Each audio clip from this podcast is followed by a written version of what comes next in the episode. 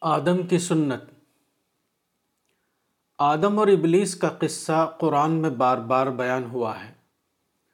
قرآن میں اللہ رب العالمین کی زبان سے کہا گیا ہے کہ آدم کو جنت سے نکالنے والا ابلیس تھا۔ الاعراف، آیت ستائیس۔ دوسری طرف قرآن کی کئی آیتوں میں آدم کا کردار بتایا گیا ہے۔ اس معلوم حقیقت کے باوجود کہ ابلیس نے آدم کو بہکا کر جنت سے نکالا۔ آدم نے کبھی ایک بار بھی یہ نہیں کیا کہ وہ ابلیس کو دشمن بتا کر اس کے خلاف شکایت اور احتجاج کا طوفان برپا کرے۔ اس کے خلاف بد دعائیں کرے۔ اس کے برعکس، آدم نے جو کیا وہ صرف توبہ تھی۔ انہوں نے اللہ سے یہ دعا کی، ربنا ظلمنا انفسنا و علم تغفر لنا و ترحم نا من الخاسرین سورہ نمبر سات، آیت تیس یعنی اے ہمارے رب، ہم نے اپنی جانوں پر ظلم کیا، اور اگر تو ہم کو معاف نہ کرے اور ہم پر رحم نہ کرے، تو ہم گھاٹا اٹھانے والوں میں سے ہو جائیں گے۔ قرآن کے اس بیان سے ایک مسئلہ معلوم ہوتا ہے۔ وہ یہ کہ اگر کوئی ثابت شدہ دشمن موجود ہو، کسی نے سازش کر کے نقصان پہنچایا ہو، تب بھی انسان کو دوسرے کے خلاف شکایت یا احتجاج نہیں کرنا ہے۔ بلکہ یہ سوچنا ہے کہ میں اس کی سازش کا شکار کیوں بنا۔ ایسے موقع پر دوسروں کو ذمہ دار ٹھہرانے کے بجائے اپنی اس غلطی کو دریافت کرنا چاہیے کہ اس کے بھٹکنے کا سبب کیا تھا۔ اس طرح کے معاملے میں دوسرے کو برا بتانے سے کوئی فائدہ نہیں۔ اس کے برعکس، اگر آدمی اپنی غلطی کو مانے تو اس کا فائدہ یہ ہوگا کہ وہ اپنی کمزوری کو دریافت کرے گا اور اس طرح اس کو یہ موقع ملے گا کہ وہ اپنی اصلاح کر کے آئندہ اپنے آپ کو نقصان سے بچائے۔ دوسرے کے خلاف شکایت کرنا اعتبار نتیجہ اپنے وقت کو ضائع کرنا ہے۔ اس کے برعکس، اگر آدمی اپنی غلطی کو مانے، تو اس کو یہ موقع ہوگا کہ وہ اپنی کمزوری کو شعوری طور پر جانے اور اس کی اصلاح کے ذریعے اپنے کو درست کر لے۔ کسی کو دشمن بتا کر اس کے خلاف ہنگامہ کرنا کوئی کام ہی نہیں۔ کام صرف یہ ہے کہ آدمی اپنی غلطی کو مانے اور اس کی اصلاح کرے۔ الرسالہ، ستمبر دو ہزار سترہ، مولانا وحید الدین خان، صفحہ نمبر چار۔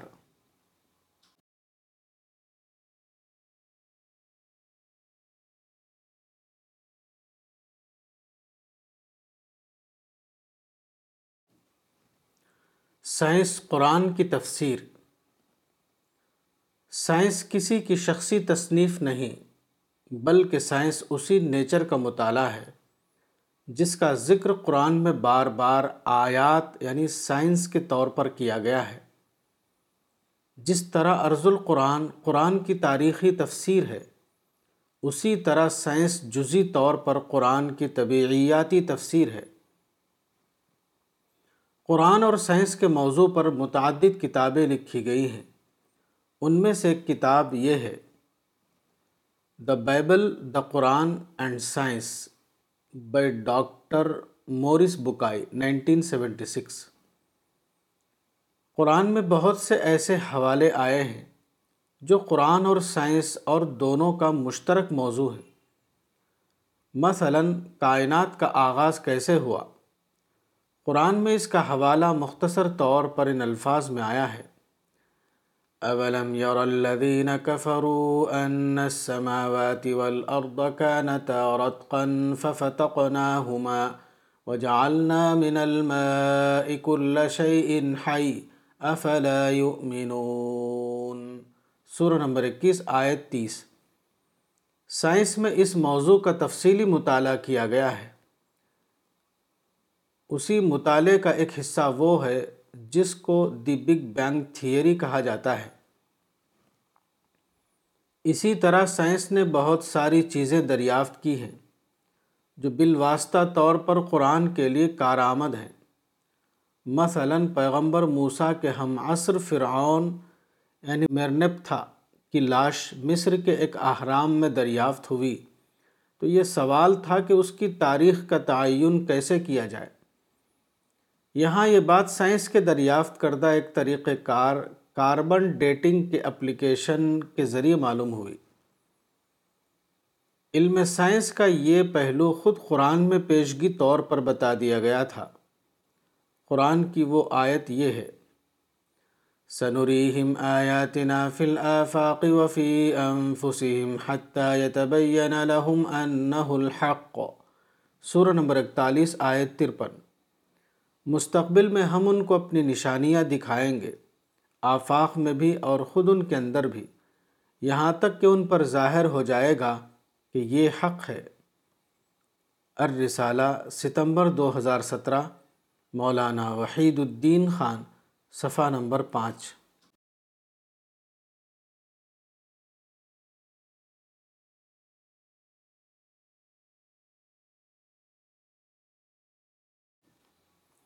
اللہ کی رویت۔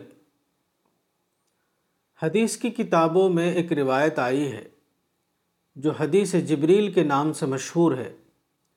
اس حدیث کا ایک جز یہ ہے، ان تعبد اللہ کا ان کا تراہ فعلم تکن تراہ فنحو یراک۔ صحیح البخاری حدیث نمبر پچاس۔ یعنی تم اللہ کی عبادت اس طرح کرو جیسے کہ تم اسے دیکھ رہے ہو۔ اور اگر تم اس کو نہیں دیکھتے ہو، تو وہ تم کو دیکھ رہا ہے۔ اس حدیث میں عبادت کی حقیقت کو بتایا گیا ہے۔ اسی کے ساتھ حدیث پر غور کرنے سے یہ معلوم ہوتا ہے کہ انسان کے لیے اگرچہ براہ راست اللہ کی رویت ممکن نہیں، لیکن انسان کے لیے یہ ممکن ہے کہ وہ شبہ رویت کے درجے میں اللہ کو پا سکے۔ رویت اور شبہ رویت کے درمیان اگرچہ ظاہر کے اعتبار سے فرق ہے، لیکن حقیقت کے اعتبار سے دونوں کے درمیان کوئی فرق نہیں۔ کسی آدمی کو اللہ کی شبہ رویت کس طرح حاصل ہوتی ہے، اس کا طریقہ ہے اللہ کی تخلیق میں غور و فکر کرنا۔ اللہ اپنی ذات کے اعتبار سے اگرچہ ہمارے سامنے ظاہر نہیں ہے لیکن اپنی صفات کے اعتبار سے وہ اپنی تخلیقات میں پوری طرح نمایاں ہے۔ تخلیق گویا خالق کی معرفت کا آئینہ ہے۔ جس نے تخلیق کو دیکھا، اس نے گویا خالق کو دیکھ لیا۔ ٹھیک اسی طرح جیسے کسی نے آرٹ کو دیکھا، تو اس نے گویا آرٹسٹ کو دیکھ لیا۔ موجودہ زمانے میں اہل سائنس نے یہ دریافت کیا ہے۔ کہ کائنات ایک ذہین کائنات یعنی انٹیلیجنٹ یونیورس ہے۔ یہ دریافت اپنے آپ میں بتاتی ہے کہ کائنات میں ذہن کے کار فرمائی ہے۔ ایسا ہے تو یقینی طور پر یہاں کوئی صاحب ذہن موجود ہے۔ ذہن کی کار فرمائی سے ذہن کا وجود ثابت ہوتا ہے اور ذہن کا وجود یہ ثابت کرتا ہے کہ یہاں ایک صاحب ذہن ہستی موجود ہے۔ سائنس کی زبان میں یہ کہنا صحیح ہوگا کہ مذکورہ دریافت کے بعد خالق کا وجود پرابیبلٹی کے درجے میں ثابت ہو جاتا ہے۔ الرسالہ، ستمبر دو ہزار سترہ، مولانا وحید الدین خان، صفحہ نمبر چھ۔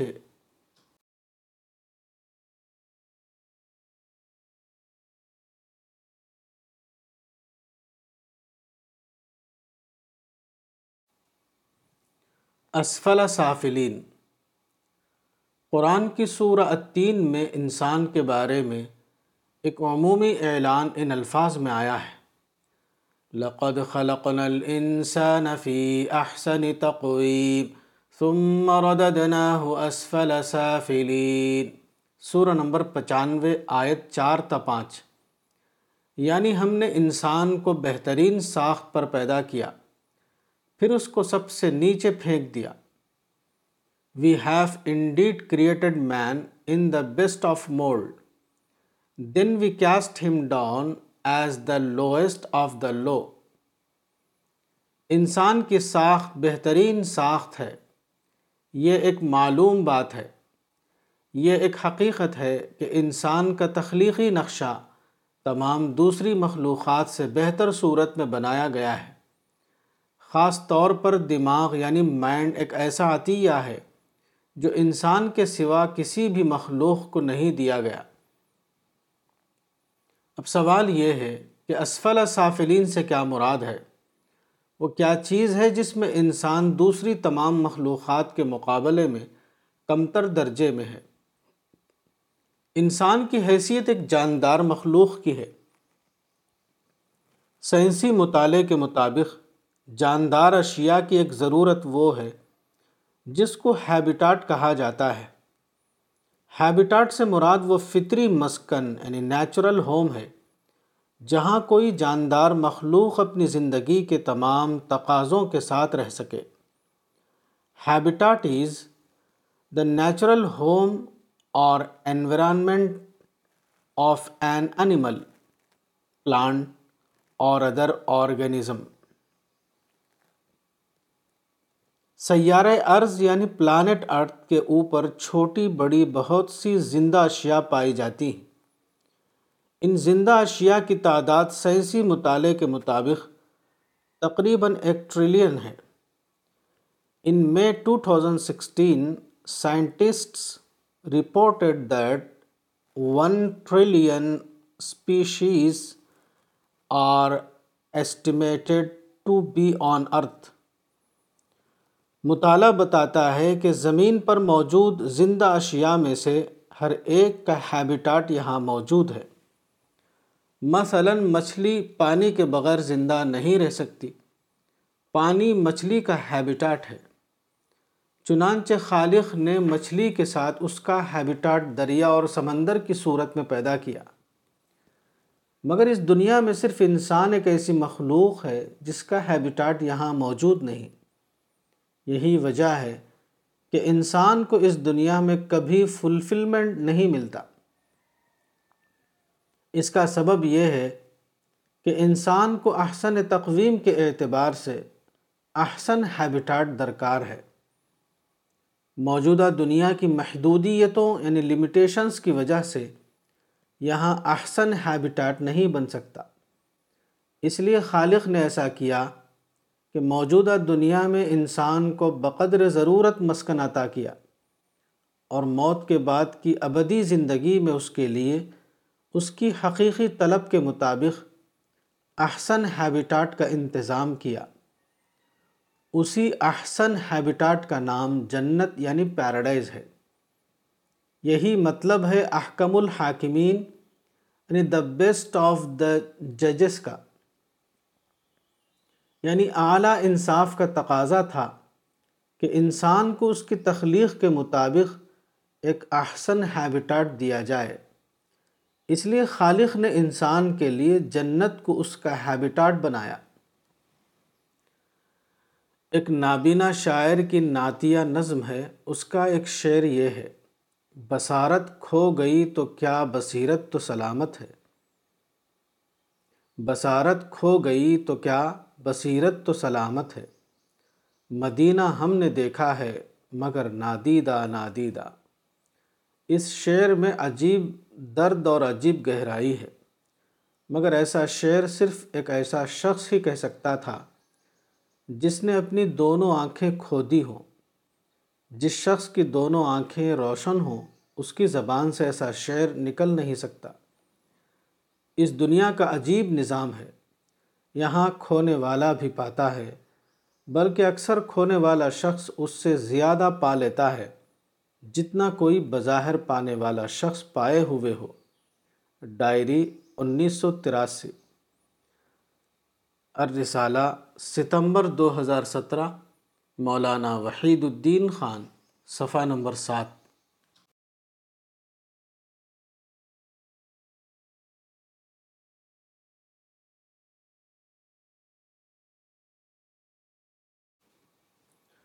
اجتماعی صبر۔ ایک حدیث رسول ان الفاظ میں آئی ہے، المؤمن الذي يخالط الناس ويصبر على اذاهم اعظم اجرا من المؤمن الذي لا يخالط الناس ولا يصبر على اذاهم ابن ماجہ، حدیث نمبر چار ہزار بتیس۔ یعنی وہ مومن جو لوگوں کے درمیان رہتا ہے۔ اور ان کی اذیتوں پر صبر کرتا ہے۔ وہ زیادہ اجر پاتا ہے اس مومن سے جو لوگوں کے درمیان نہیں رہتا اور لوگوں کی اذیتوں پر صبر نہیں کرتا۔ اس حدیث میں انفرادی زندگی اور اجتماعی زندگی کے فرق کو بتایا گیا ہے۔ ایک مومن وہ ہے جو نماز و روزہ جیسے ذاتی اعمال کرتا ہے۔ لیکن اجتماعی زندگی میں جب تک وہ لوگوں کے ساتھ شامل نہ ہو، تو اس کو ایسے واقعات پیش نہیں آئیں گے جو اجتماعی زندگی میں کسی کو پیش آتے ہیں۔ مثلا اس کی انا یعنی ایگو پر ضرب لگنا۔ اس کو کسی سے ایسی بات سننے کا تجربہ ہونا جو اس کو افینڈ کرنے والا ہو۔ اس کو کبھی ایسا سابقہ پیش نہیں آئے گا جب اس کو یہ محسوس ہو کہ اس کی خدمات کا اعتراف نہیں کیا گیا۔ اس لیے اس کو لوگوں کی طرف سے کسی اذیت کا تجربہ پیش نہیں آئے گا۔ وہ ایک معتدل زندگی گزارے گا۔ اس کو کبھی کسی سے شکایت نہ ہوگی۔ مگر اس قسم کی زندگی کا درجہ اللہ کے یہاں کم ہے۔ اس کے برعکس معاملہ اس مومن کا ہے جو لوگوں کے ساتھ مل کر کام کرتا ہے۔ اس کے ساتھ فطری طور پر ایسا ہوگا کہ کبھی اس کو محسوس ہوگا کہ مجھ کو نظر انداز کیا جا رہا ہے۔ کبھی اس کو محسوس ہوگا کہ اس کی خدمات کا اعتراف نہیں کیا جا رہا ہے۔ کبھی وہ کسی کی بات پر افینڈ ہو جائے گا۔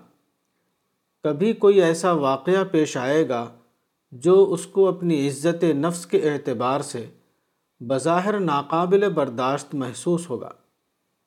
کبھی اس کو کسی سے انا کا مسئلہ یعنی ایگو کلاش پیش آ جائے گا وغیرہ۔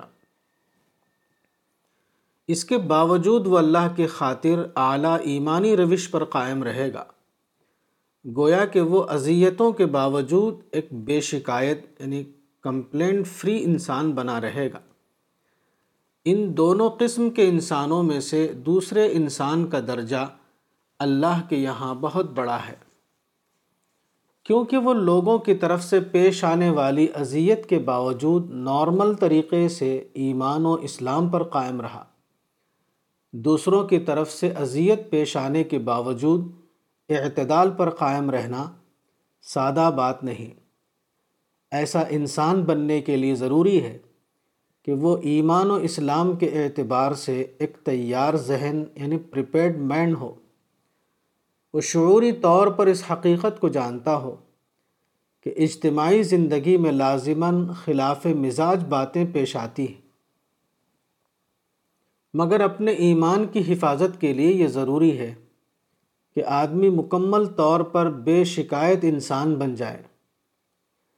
یہ اعلیٰ انسان وہ ہے جو آرٹ آف مینجمنٹ کو جانتا ہے، جو یہ جانتا ہے کہ کس طرح غیر معتدل واقعے کو مینج کر کے معتدل واقعہ بنایا جائے۔ جو یہ جانتا ہے کہ کس طرح منفی تجربے کو مثبت تجربے میں کنورٹ کیا جائے۔ جو اس راز سے واقف ہے کہ بہت سی باتیں ایسی ہوتی ہیں جو صرف اس لیے ہوتی ہیں کہ ان کے پیش آنے پر آدمی فوراً ہی ان کو بھلا دے۔ وہ ان سے کوئی اثر قبول نہ کرے۔ ایسا انسان وہ ہے جو یہ جانے کہ ایمانی زندگی میں یہ کرنا پڑتا ہے کہ جب کوئی خلاف مزاج بات پیش آئے تو اس کو اپنے اوپر نہ لیا جائے، بلکہ اسی وقت اس کو اللہ کے خانے میں ڈال دیا جائے۔ خلاف مزاج تجربہ پیش آنے کی صورت میں وہ یہ کہہ سکے یہ اللہ کا معاملہ ہے، یہ میرا معاملہ نہیں۔ جب آپ کے ساتھ کوئی خلاف مزاج بات پیش آئے، تو اس کو منفی معنی یعنی نگیٹو سینس میں نہ لیجیے، بلکہ اس کو ایک موقع یعنی اپرچونٹی کے طور پر دیکھیے یہ موقع کے فرشتوں یعنی کرامن کاتبین نے آپ کے ریکارڈ میں لکھا کہ یہ وہ انسان تھا۔ جو اللہ کی خاطر ہر حال میں صبر و رضا کے اصول پر قائم رہا۔ ایسے انسان کو اللہ کے یہاں النفس المطمئنہ، الفجر آیت ستائیس کا درجہ دیا جائے گا۔ یعنی عقد نفسی سے پاک انسان کامپلیکس فری سول کا درجہ۔ یہی وہ انسان ہے کہ جب وہ آخرت میں پہنچے گا تو اس کے لیے جنت کے دروازے اپنے آپ کھلتے چلے جائیں گے۔ حتیٰ کہ کوئی دروازہ اس کے لیے بند نہ رہے گا۔ الرسالہ، ستمبر دو ہزار سترہ، مولانا وحید الدین خان، صفحہ نمبر نو۔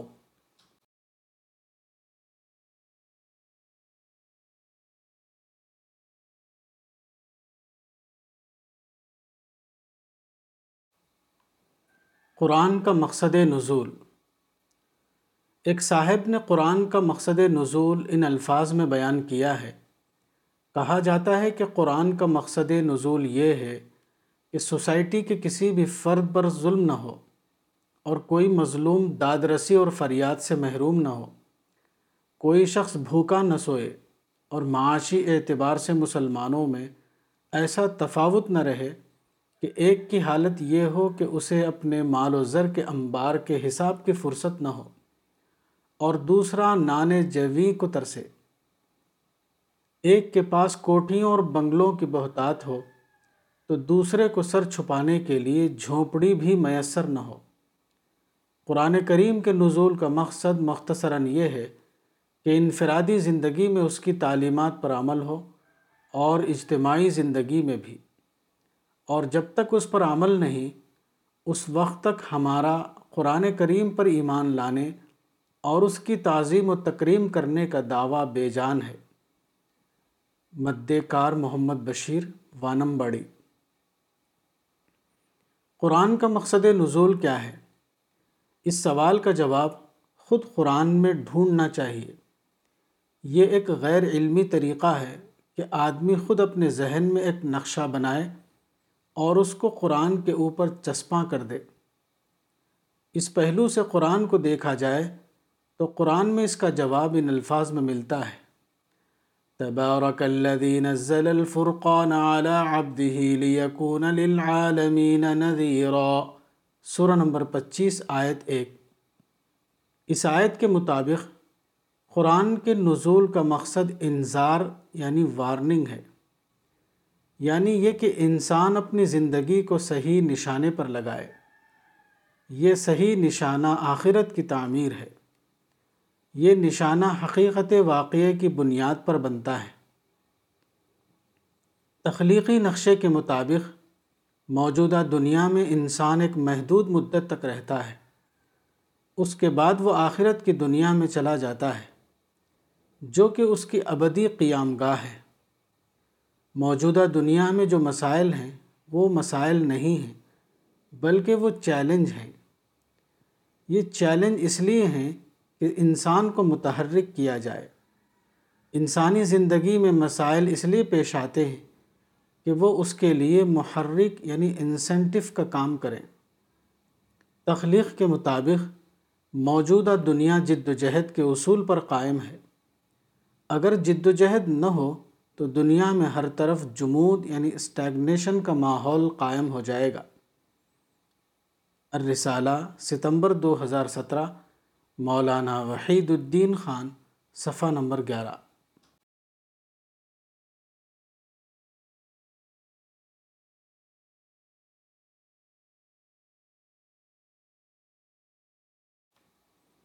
اللہ سے امید۔ ایک عرب عالم ناصر عبد الغفور نے انٹرنیٹ پر اپنے ایک مضمون میں لکھا ہے۔ کہ سلف کے نزدیک زیادہ امید والی آیت کے معاملے میں اختلاف ہے۔ امام سیوتی نے پندرہ یا سولہ قول ذکر کیا ہے۔ اختلف السلف فی ارجا آیت علی اقوال کثیرت عد منها الامام السیوطی خمسة عشر او ستة عشر قولاً۔ ارجا آیتین فی القرآن الکریم ملتقى اہل تفسیر۔ اسی طرح احادیث کے ذخیرے میں بھی ایسی حدیثیں ہیں جن کو حدیث رجا کہا جا سکتا ہے۔ انہی میں سے ایک حدیث قدسی ہے۔ المسند الموضوعی الجامع للکتب العشرہ میں مؤلف کتاب نے باب سیات رحمت اللہ و مغفرتی جل ایک صفحہ ایک سو سات کے تحت مختلف کتابوں سے اس حدیث کی چوبیس روایتوں کو نقل کیا ہے۔ ان میں سے صحیح البخاری کے الفاظ یہ ہیں۔ لما قض اللہ الخلق كتب فی کتابی ہی فہو فوق العرش ان رحمتی غلبت غضبی صحیح البخاری حدیث نمبر تین ہزار ایک سو چورانوے۔ اس حدیث میں غضب اور رحمت کے جو الفاظ آئے ہیں اس کی شرح میں الحسین ابن محمد عبداللہ الطیبی، وفات سات سو تریالیس ہجری نے کہا، وَأَنَّهَا تَنَالُهُمْ مِنْ غَيْرِ اسْتِحْقَاقٍ، وَأَنَّ الْغَضَبَ لَا يَنَالُهُمْ إِلَّا بِاسْتِحْقَاقٍ۔ عمدت القاری شرح صحیح البخاری جل پندرہ، صفحہ ایک سو دس۔ یعنی اللہ کی رحمت انسان کو بغیر استحقاق کے ملتی ہے۔ اور غضب صرف ان کو ملتا ہے جو اس کا مستحق ہو۔ اس حدیث قدسی میں اہل ایمان کے لیے بہت بڑی امید کا سامان ہے۔ کیونکہ جب اللہ کی رحمت اس کے غضب پر غالب ہے، تو بندہ یہ امید کر سکتا ہے کہ اس کو اللہ کی مغفرت بلا استحقاق بھی مل سکتی ہے۔ یہ پہلو ایک مومن کو یہ موقع دیتا ہے۔ کہ وہ اس حدیث قدسی کے حوالے سے اللہ سے مغفرت کی ایسی دعا کرے جو اللہ کی رحمت کو انووک کرنے والی ہو۔ غضب کی حد ہو سکتی ہے، لیکن رحمت کی کوئی حد نہیں۔ کوئی شخص اللہ سے غضب نہیں مانگے گا، مگر رحمت ایک ایسی چیز ہے جس کو ہر آدمی اللہ سے مانگ سکتا ہے۔ الرسالہ، ستمبر دو ہزار سترہ، مولانا وحید الدین خان۔ صفحہ نمبر بارہ۔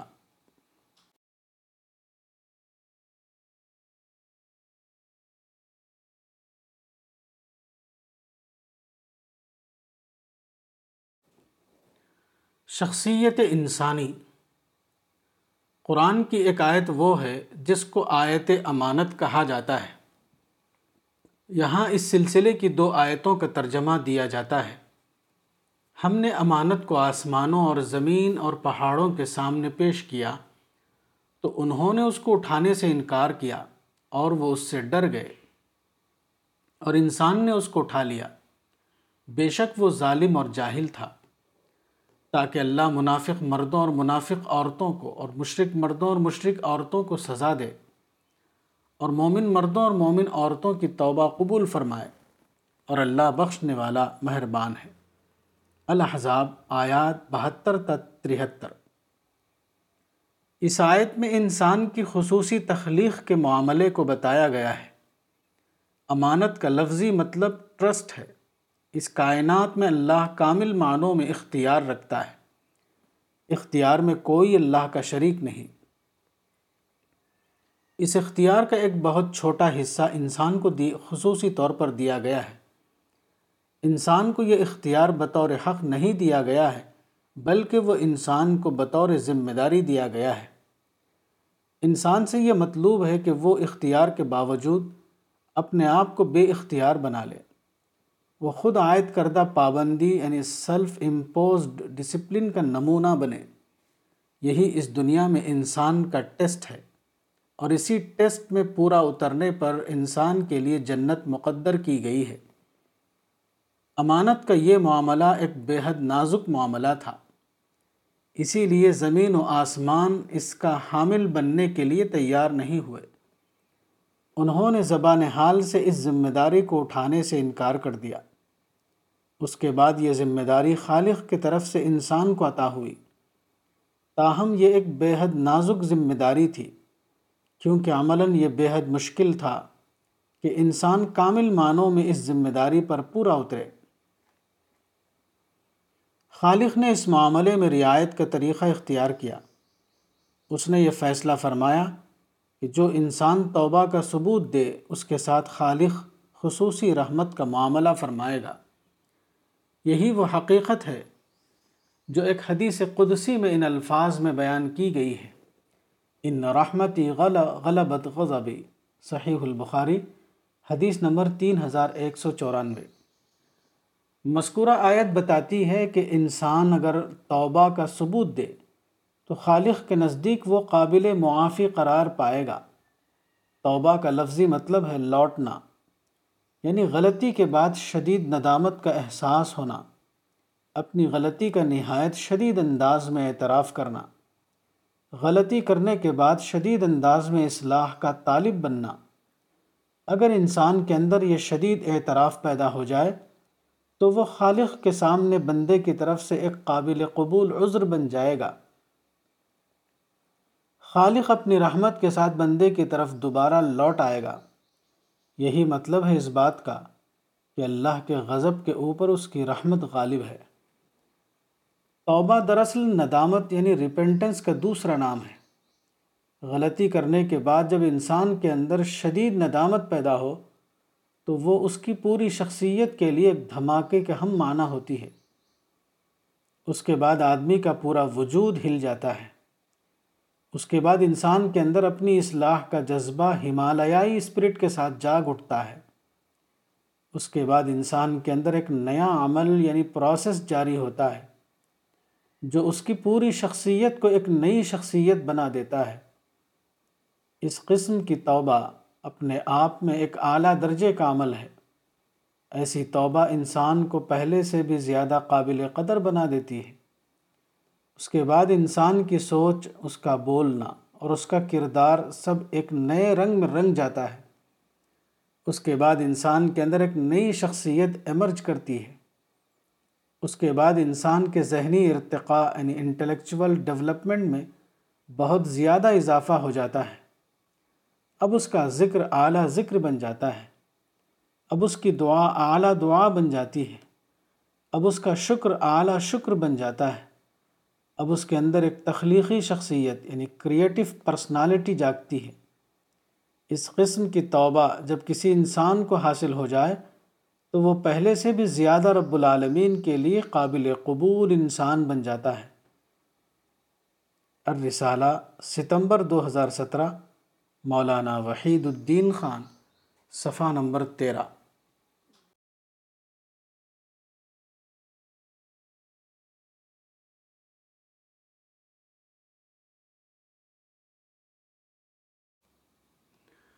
اسلامی حکومت۔ موجودہ زمانے میں اسلامی حکومت کا تصور قرآن و سنت کی تعلیم کی بنیاد پر نہیں پیدا ہوا۔ بلکہ وہ اسی چیز کا ایک ظاہرہ ہے، جس کو قرآن میں مزاحات سورہ توبہ آیت تیس کہا گیا ہے۔ یعنی خارجی ماحول کے اثر سے اسلام کی تشریح و تعبیر اس طرح کرنا کہ وہ خارجی معیار کے مطابق نظر آئے۔ قدیم زمانے میں حکومت شخصی حکومت کے ہم معنی ہوا کرتی تھی۔ اس تصور حکومت کا اظہار خاندانی بادشاہت یعنی ڈائناسٹی کی صورت میں ہوا۔ موجودہ زمانے میں سوشلزم اور ڈیموکریسی کے اثر سے نظریاتی حکومت کا تصور پیدا ہوا۔ پہلے یہ تھا کہ ایک شخص بادشاہ کی نسل سے تعلق رکھنے کی بنا پر بادشاہت کا دعوے دار ہوا کرتا تھا۔ اب یہ ہوا کہ العزم لوگوں نے پولیٹیکل آئیڈیالوجی کے ذریعے حکومت کے لیے لڑائی کرنے لگے۔ اس کے نتیجے میں مختلف قسم کی پولیٹیکل آئیڈیالوجی وجود میں آئی۔ نظریاتی حکومت کا یہ تصور موجودہ زمانے میں لوگوں کو زیادہ اہم معلوم ہونے لگا۔ اس کے اثر سے مسلم مفکرین نے بھی اسلام کو انہی اصطلاحات کی شکل میں بیان کرنا شروع کیا۔ انہوں نے یہ ثابت کرنے کی کوشش کی کہ اسلام ایک مکمل سیاسی نظام ہے اور اسلام کا نظام حکومت سب سے بہتر نظام حکومت ہے۔ اس لیے اہل اسلام کو یہ حق ہے کہ وہ اسلام کے نمائندے کی حیثیت سے اس دنیا میں اسلام کی حکومت قائم کریں۔ یہ نظریہ قرآن کے نام پر پیش کیا گیا، مگر اپنی حقیقت کے اعتبار سے وہ مزاحات یعنی امیٹیشن تھا۔ حقیقت یہ ہے کہ اسلامی حکومت کا تصور ایک مبتدیانہ تصور یعنی انویٹڈ کانسیپٹ ہے۔ قرآن میں کوئی بھی آیت اس مضمون کی نہیں ہے کہ عقیم دولت الاسلام یعنی اسلامی حکومت قائم کرو، یا نفذ شریعت الاسلامیہ یعنی اسلامی شریعت نافذ کرو۔ یہی حال احادیث کے پورے ذخیرے کا ہے۔ پورے ذخیرے حدیث میں کوئی بھی حدیث رسول اس مفہوم کی نہیں ہے کہ اے مسلمانوں، تمہارا مشن یہ ہے کہ تم اسلام کی بنیاد پر سیاسی انقلاب لاؤ یا حکومت قائم کرو۔ قرآن کے مطالعے سے معلوم ہوتا ہے کہ سیاست کے معاملے میں اسلام کا نشانہ کوئی مخصوص نظام حکومت قائم کرنا نہیں ہے۔ بلکہ سیاست کے معاملے میں اسلام کا اصل نشانہ صرف تمکین فی الارض، سورہ الحج آیت اکتالیس ہے۔ تمکین سے مراد وہی چیز ہے جس کو دوسرے الفاظ میں سیاسی استحکام یعنی پولیٹیکل اسٹیبلٹی کہا جاتا ہے۔ سیاسی نظام فارم کے اعتبار سے جو بھی ہو، اگر اس کے ذریعے سیاسی استحکام قائم ہو جائے، تو اہل اسلام کے لیے وہ قابل قبول ہوگا۔ خواہ بظاہر اس کی عملی صورت جو بھی ہو۔ سیاست کے بارے میں اس تصور کا ایک ثبوت یہ ہے کہ رسول اللہ کی وفات کے بعد جو نظام حکومت قائم ہوا، وہ فارم کے اعتبار سے کوئی واحد سیاسی فارم پر مبنی نظام نہ تھا۔ خلیفہ اول کی تقرری ایک محدود شورائی اصول کے مطابق ہوئی۔ خلیفہ ثانی کی تقرری نامزدگی یعنی نامنیشن کے اصول پر ہوئی۔ خلیفہ ثالث کی تقرری ایک بورڈ کے ذریعے انجام پائی۔ خلیفہ چہارم کی تقرری کسی متفق علیہ اصول کی بنیاد پر نہیں ہوئی۔ اسی لیے بہت جلد بغاوت کی صورت پیدا ہو گئی۔ عمر ابن عبدالعزیز کو اگر خلیفہ پنجم مانا جائے تو ان کی تقرری وقت کے سلطان یعنی سلیمان بن عبد الملک کی وصیت کے مطابق ہوئی، جو بوقت وفات ایک لفافے میں بند کر دی گئی تھی۔ وہ دور جس کو خلافت راشدہ کہا جاتا ہے، وہ تقریباً تیس سال قائم رہا۔ اس کے بعد مسلم دنیا میں خاندانی حکومت یعنی ڈائناسٹی قائم ہو گئی، جو اگلے ہزار سال سے زیادہ عرصے تک جاری رہی۔ خاندانی حکومت کا یہ نظام جو بلا شبہ شورائی ماڈل سورہ الشورہ آیت اڑتیس کے مطابق نہ تھا، لیکن اس دور کے تمام علماء نے اس خاندانی نظام کو عملاً تسلیم کر لیا۔ حتیٰ کہ تمام علماء کے اتفاق رائے سے یہ مسئلہ بن گیا کہ قائم شدہ حکومت کے خلاف بغاوت کرنا حرام ہے۔ خواہ وہ کسی کے نزدیک بظاہر حکومت فاسقہ کیوں نہ ہو۔ صحیح مسلم کے شارح امام النووی نے اپنے زمانے کے علماء کے متفقہ موقف کو ان الفاظ میں بیان کیا ہے۔ وَأَمَّا الْخُرُوجُ عَلَيْهِمْ وَقِتَالُهُمْ فَحَرَامٌ بِإِجْمَاعِ الْمُسْلِمِينَ وَإِنْ كَانُوا فَسَقَةً ظَالِمِينَ۔ شرح النووی علی صحیح مسلم، بیروت، تیرہ سو بانوے ہجری جل بارہ، صفحہ دو سو انتیس۔ یعنی اور جہاں تک ان کے خلاف خروج یا ان سے قتال کا معاملہ ہے، وہ مسلمانوں کے اجماع سے حرام ہے۔ خواہ بظاہر وہ فاسق اور ظالم کیوں نہ ہوں۔ تسلیم کرنے والے اس گروہ میں صحابہ، تابعین اور طبع تابعین بھی شامل تھے۔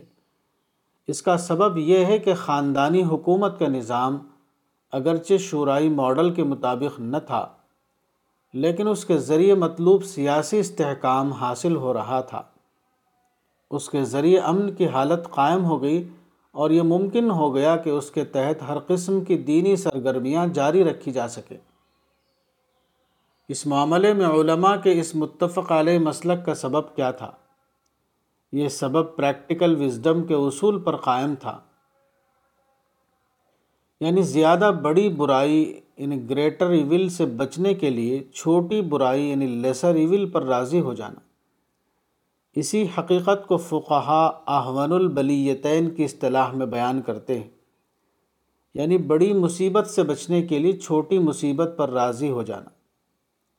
مگر اسلامی حکومت کے مبتدعانہ تصور نے موجودہ زمانے میں مسلمانوں کو اتنا بڑا نقصان پہنچایا کہ اتنا بڑا نقصان اسلام کی پوری تاریخ میں شاید کسی نظریے نے نہیں پہنچایا۔ اسلامی حکومت کے اس خود ساختہ تصور کا یہ نتیجہ ہوا کہ مسلمانوں کا دینی نشانہ بدل گیا۔ قرآن و سنت کے مطابق اہل اسلام کا دینی نشانہ اصلاً صرف ایک تھا تزکی ذات یعنی سیلف پیوریفیکیشن لیکن اس نام نہاد انقلابی نظریے نے اس کے بجائے مسلمانوں کو یہ نشانہ دے دیا کہ وہ سیاسی حکمرانوں سے لڑ کر ان سے اقتدار کی کنجیاں چھین لیں۔ اور پھر اقتدار کے منصب پر قبضہ کر کے اپنے مفروضہ نظام کو عملاً قائم کریں۔ اس کا معکوس نتیجہ فطری طور پر یہ ہوا کہ اقتدار کی سیٹ پر قبضہ تو نہ ہو سکا۔ البتہ مختلف قسم کی برائیاں مسلم معاشرے میں پھیل گئیں۔ مثلا دینی نشانے کا بدل جانا، مسلم امت کا دو محارب گروہوں میں تقسیم ہو جانا، اسلام کی پرام تصویر کے بجائے پر تشدد تصویر یعنی وائلنٹ ایمیج کا بن جانا وغیرہ۔ مزید یہ کہ اس نام نہاد سیاسی تشریح کو قرآن سے ثابت کرنے کے لیے قرآن کے سنجیدہ مطالعے کا مزاج ختم ہو گیا۔ اب مسلمانوں میں بڑے پیمانے پر غلط ذہن عام ہو گیا ہے۔ وہ قرآن کی آزادانہ تفسیر کو درست تفسیر سمجھنے لگے۔ قرآن میں تاغوت شیطان کے معنی میں استعمال ہوا تھا۔ اس کو سیاسی لیڈر کے معنی میں لیا جانے لگا۔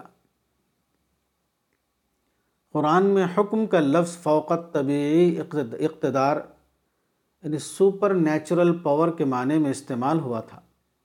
اب اس کو سیاسی اقتدار یعنی پولیٹیکل پاور کے معنی میں لے لیا گیا۔ قرآن میں دین کا لفظ مذہب کے معنی میں استعمال ہوا تھا، اس کو اسٹیٹ کے معنی میں لے لیا گیا، وغیرہ۔ اخوان المسلمون کی تحریک کو مصر اور دوسرے عرب ملکوں میں زبردست مقبولیت حاصل ہوئی۔ اخوانی تحریک کے مختلف شعبے تھے۔ ان میں سے ایک فوجی شعبہ تھا جس کو جناح عسکری کہا جاتا تھا۔ اخوان کے جناح عسکری کے سربراہ حسن دوح تھے۔ موجودہ زمانے میں جو اسلامی تحریکیں اٹھیں، ان سب کا یہی حال رہا ہے۔ کسی میں جناح عسکری عملاً قائم تھا اور کسی میں صرف ذہنی طور پر وہ پایا جاتا تھا۔ تحریکوں کی اس عسکریت کا سبب یہ ہے کہ وہ دشمنان اسلام کے رد عمل میں اٹھیں۔ کوئی یہودیوں کے خلاف، کوئی انگریزوں کے خلاف، کوئی فرانسیسیوں کے خلاف یہی وجہ ہے کہ ان سب میں مشترک طور پر نفرت اور تشدد کا ذہن پایا جاتا ہے۔ موجودہ زمانے کی ان تحریکوں میں سے کوئی تحریک جناح دعوتی نہ تھا۔ اگر یہ تحریک حقیقی معنوں میں دعوتی محرک کے طور پر اٹھتی تو نہ صرف ان کے یہاں جناح دعوتی موجود ہوتا، بلکہ ان کے یہاں دعوت ہی کو سب سے زیادہ اہمیت حاصل ہوتی۔ اور پھر ان کا مزاج نفرت اور تشدد کے بجائے محبت اور امن کا بنتا۔ دعوت کا کام دلوں کو جیت کر اور ذہنوں کو مطمئن کر کے ہوتا ہے۔ اس لیے دائی کے اندر دوسروں سے محبت اور خیر خواہی کی نفسیات پیدا ہوتی ہے۔ ڈائری انیس سو تراسی۔ الرسالہ، ستمبر دو ہزار سترہ۔ مولانا وحید الدین خان، صفحہ نمبر پندرہ۔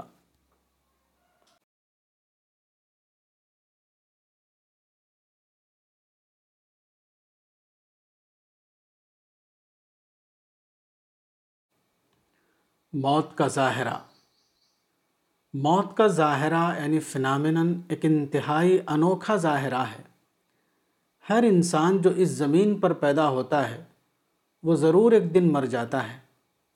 خواہ بظاہر وہ کتنا ہی تندرست ہو، اس کے پاس کتنے ہی زیادہ اسباب کی کثرت ہو۔ تاریخ میں ایسے انسان پیدا ہوئے جو اپنے آپ کو موت سے بچانا چاہتے تھے۔ لیکن ان کی کوشش مکمل طور پر ناکام ہو گئی۔ ساری کوشش کے باوجود وہ ایک دن اسی طرح مر گئے جس طرح اس دنیا میں دوسرے انسان مر رہے ہیں۔ یہ واقعہ قرآن کی صداقت کا ایک قطعی ثبوت ہے۔ قرآن میں موت کے بارے میں تین بار یہ الفاظ آئے ہیں۔ کل نفس ذائقت الموت۔ سورہ نمبر تین، آیت ایک سو پچاسی۔ سورہ نمبر اکیس آیت پینتیس، سورہ نمبر انتیس آیت ستاون۔ یعنی ہر انسان کو موت کا مزہ چکنا ہے۔ اس آیت میں قرآن نے یہ اعلان کیا کہ اس زمین پر پیدا ہونے والے ہر مرد اور ہر عورت کو ضرور ایک دن مرنا ہے۔ اس میں کسی بھی فرد کا کوئی استثناء یعنی ایکسپشن نہیں۔ خواہ وہ بادشاہ ہو یا دولت مند یا کوئی بہت بڑا ڈاکٹر یہ پوری انسانی تاریخ کے بارے میں ایک عمومی ریمارک ہے۔ وہ پوری تاریخ انسانی کا احاطہ کیے ہوئے ہے۔ تاریخ کے بارے میں قرآن کا یہ ریمارک پوری تاریخ کا ایک عمومی واقعہ بن گیا۔ موت کے بارے میں اس قسم کا بیان کسی بھی کتاب میں موجود نہیں۔ نہ مذہبی کتاب میں اور نہ غیر مذہبی کتاب میں۔ جو بھی مرد یا عورت اس زمین پر پیدا ہوئے وہ مقرر مدت کے اندر مر کر اس دنیا سے چلے گئے۔ ایسا ایک عمومی بیان جو عملاً پوری تاریخ کا ایک ثابت شدہ واقعہ بن جائے۔ یہ اپنے آپ میں اس بات کا ثبوت ہے کہ اس قول کا قائل اللہ رب العالمین ہے۔ وہ ہستی جس کے ہاتھ میں انسان کی موت بھی ہے اور زندگی بھی۔ اسی کے ساتھ یہ بات بھی اپنے آپ ثابت ہوتی ہے کہ قرآن اللہ رب العالمین کی کتاب ہے۔ یہ واقعہ خدا کے وجود کا ثبوت بھی ہے اور قرآن کی صداقت کا ثبوت بھی۔ الرسالہ، ستمبر دو ہزار سترہ، مولانا وحید الدین خان، صفحہ نمبر انیس۔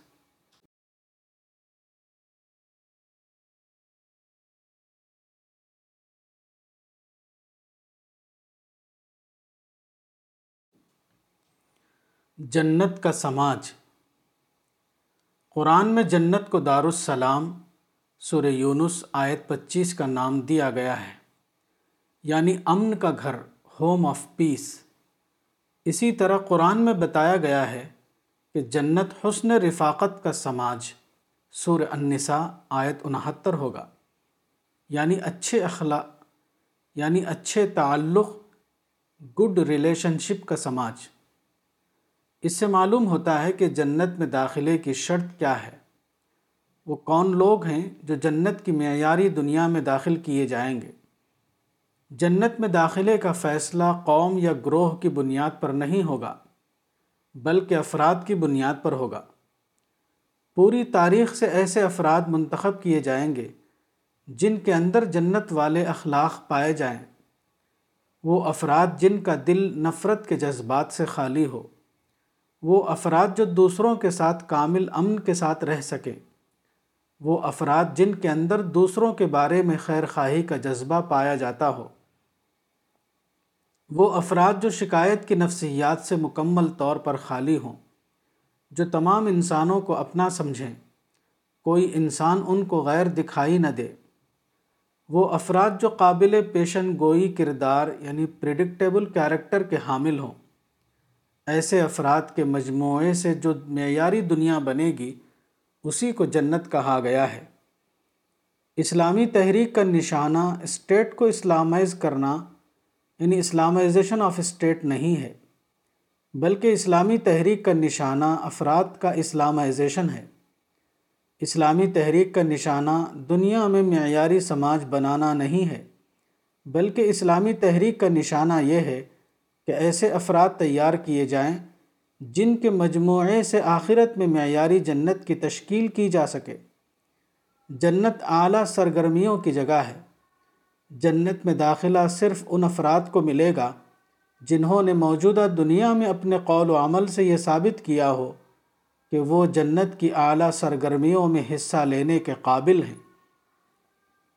جنت میں وہ تمام مثبت سرگرمیاں اپنی کامل صورت میں پائی جائیں گی جو دنیا میں پائی جاتی تھی۔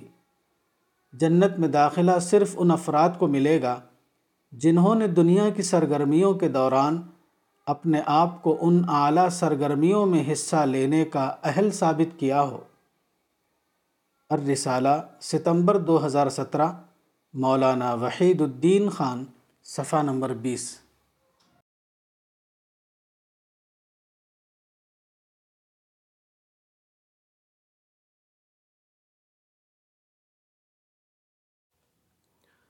مادی کائنات انسانی تاریخ۔ اللہ نے دو دنیایں بنائی، ایک مادی دنیا اور دوسری انسانی دنیا۔ قرآن کے مطالعے سے معلوم ہوتا ہے کہ دونوں دنیاؤں کے ڈیولپمنٹ کے لیے اللہ نے پروسیس کا طریقہ اختیار کیا۔ یعنی تدریج کے تحت ڈیولپ کرتے ہوئے نقطۂ انتہا یعنی کلمنیشن تک پہنچایا۔ ایسا اس لیے ہوا تاکہ انسان مطالعہ کر کے تاریخ کا علم حاصل کر سکے اور اس طرح تخلیق کی معرفت سے آگاہ ہو۔ مادی کائنات کی تخلیق کا معاملہ حسب ذیل آیت کے مطالعے سے سمجھ میں آتا ہے۔ ثم استوى الى السماء وهي دخان فقال لها وللارض ائتيا طوعا او كرها۔ قالتا اتينا طائعين سورہ نمبر اکتالیس، آیت گیارہ۔ پھر وہ آسمان کی طرف متوجہ ہوا اور وہ دھواں تھا۔ پھر اس نے آسمان اور زمین سے کہا کہ تم دونوں آؤ خوشی سے یا ناخوشی سے۔ دونوں نے کہا کہ ہم خوشی سے حاضر ہیں۔ اس کا مطلب یہ ہے کہ مادی دنیا کو اس معاملے میں ذاتی اختیار حاصل نہ تھا۔ خالق نے جس طرح مادی دنیا کو ہدایت دی، ٹھیک اس کے مطابق مادی دنیا چلتی رہی۔ یہاں تک کہ اپنے کمال تک پہنچی۔ اس عمل کا آغاز بگ بینگ سورہ الانبیاء آیت تیس سے شروع ہوا اور نظام شمسی کے وجود میں آنے پر مکمل ہوا۔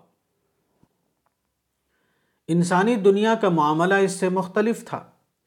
انسان کو اللہ نے مکمل آزادی دی تھی۔ اس لیے یہاں اللہ نے انسان کی تاریخ کو مینج کرنے کا طریقہ اختیار کیا۔ یعنی انسان کی آزادی کو برقرار رکھتے ہوئے تاریخ کو مینج کرنا اور اس کو مطلوب نقطۂ کمال تک پہنچانا۔ اللہ کے منصوبے کے مطابق انسانی تاریخ مختلف مراحل سے گزرتی رہی مثلا طوفان نوح کے بعد انسانی آبادی کا منتشر ہو کر ساری دنیا میں آباد ہونا۔ حضرت ابراہیم کے ذریعے ایک نئی نسل کی تیاری۔ رسول اور اصحاب رسول کے ذریعے مذہبی جبر کے دور کو ختم کرنا اور دنیا میں آزادی کا دور لانا وغیرہ۔ انسانی تاریخ کے حوالے سے جو کام انجام پایا، اس کی آخری مثال وہ ہے جس کو علامتی طور پر جدید تہذیب یعنی ماڈرن سویلائزیشن کہا جا سکتا ہے۔ جدید تہذیب کیا ہے؟ جدید تہذیب اصلاً یہ ہے کہ فطرت کے اندر چھپے ہوئے رازوں کو دریافت کرنا اور انسانی تاریخ کو روایتی دور سے نکال کر ٹیکنالوجی کے دور تک پہنچانا۔ تہذیب کا یہ دور بظاہر مادی ترقی کا دور ہے، لیکن اپنی حقیقت کے اعتبار سے وہ یہ ہے کہ خدا کے دین کو عالمی دعوت کے دور میں پہنچایا جائے۔ اس لحاظ سے جدید تہذیب موافق اسلام تہذیب ہے۔ جدید تہذیب اور اسلام میں کوئی حقیقی ٹکراؤ نہیں۔ اس دور تہذیب کا آغاز رسول اور اصحاب رسول کے ذریعے شروع ہوا۔ اس کا طریقہ یہ تھا کہ فطرت یعنی نیچر جو ہزاروں سال سے پرستش کا موضوع یعنی آبجیکٹ آف ورشپ بنی ہوئی تھی، وہ پہلی بار تسخیر کا موضوع یعنی آبجیکٹ آف انویسٹیگیشن بن گئی۔ یہ انسانی تاریخ میں ایک انقلابی تبدیلی کا معاملہ تھا۔ اس عمل کا آغاز رسول اور اصحاب رسول کے ذریعے عرب میں ہوا اور پھر ترقی کرتے ہوئے وہ مغرب یعنی ویسٹ میں اپنی تکمیل تک پہنچا۔ فطرت کی پرستش کے بجائے فطرت کو تسخیر کرو، یہ اصول پہلی بار قرآن میں بتایا گیا۔ تسخیر کا مادہ قرآن میں نو بار استعمال ہوا ہے، مگر دوسرے الفاظ میں قرآن میں بار بار یہ بات کہی گئی ہے کہ غور و فکر کر کے حقائق فطرت کو دریافت کرو۔ اس طرح اسلام نے انسانی تاریخ میں پہلی بار سائنسی غور و فکر یعنی سائنٹیفک ایکسپلوریشن کا آغاز کیا۔ یہ عمل پہلے ساتویں صدی عیسوی میں عرب میں شروع ہوا، اس کے بعد بتدریج مغربی دنیا تک پہنچا۔ اس سائنسی عمل یعنی سائنٹیفک پروسیس کا آغاز مسلمانوں نے کیا۔ وہ مکے سے شروع ہوا، پھر وہ مدینہ اور دمشق پہنچا، پھر بغداد اور اندلس اس کا سینٹر بنے۔ پندرہویں صدی میں اندلس کی مسلم حکومت ختم ہونے کے بعد مسلم دنیا میں یہ پروسیس عملاً موقوف ہو گیا۔ اس خاتمے کا سب سے بڑا سبب یہ تھا کہ مسلمان اس قربانی یعنی سیکریفائز کا ثبوت نہ دے سکے، جو اس عمل کے مزید تسلسل کے لیے ضروری تھا۔ اس قربانی کا ثبوت مسیحی قوموں نے دیا۔ اس بنا پر اس عمل کے دو دور بن گئے۔ پہلے دور میں مسلم قوموں نے اس میں اپنا رول ادا کیا۔ دوسرے دور میں مسیحی قوموں نے اس کام کو آگے بڑھایا اور اس کو تکمیل کی حد تک پہنچایا۔ اس قربانی سے مراد جان کی قربانی نہیں تھی، بلکہ ایک لفظ میں نئی منصوبہ بندی یعنی ری پلاننگ کا راستہ ہے۔ یعنی جب ایک طریقہ کار مؤثر نہ ہو رہا ہو تو پیچھے ہٹ کر دوسرا طریقہ اختیار کرنا۔ قدیم زمانے میں صلیبی جنگوں یعنی کروسیٹس کا واقعہ پیش آیا۔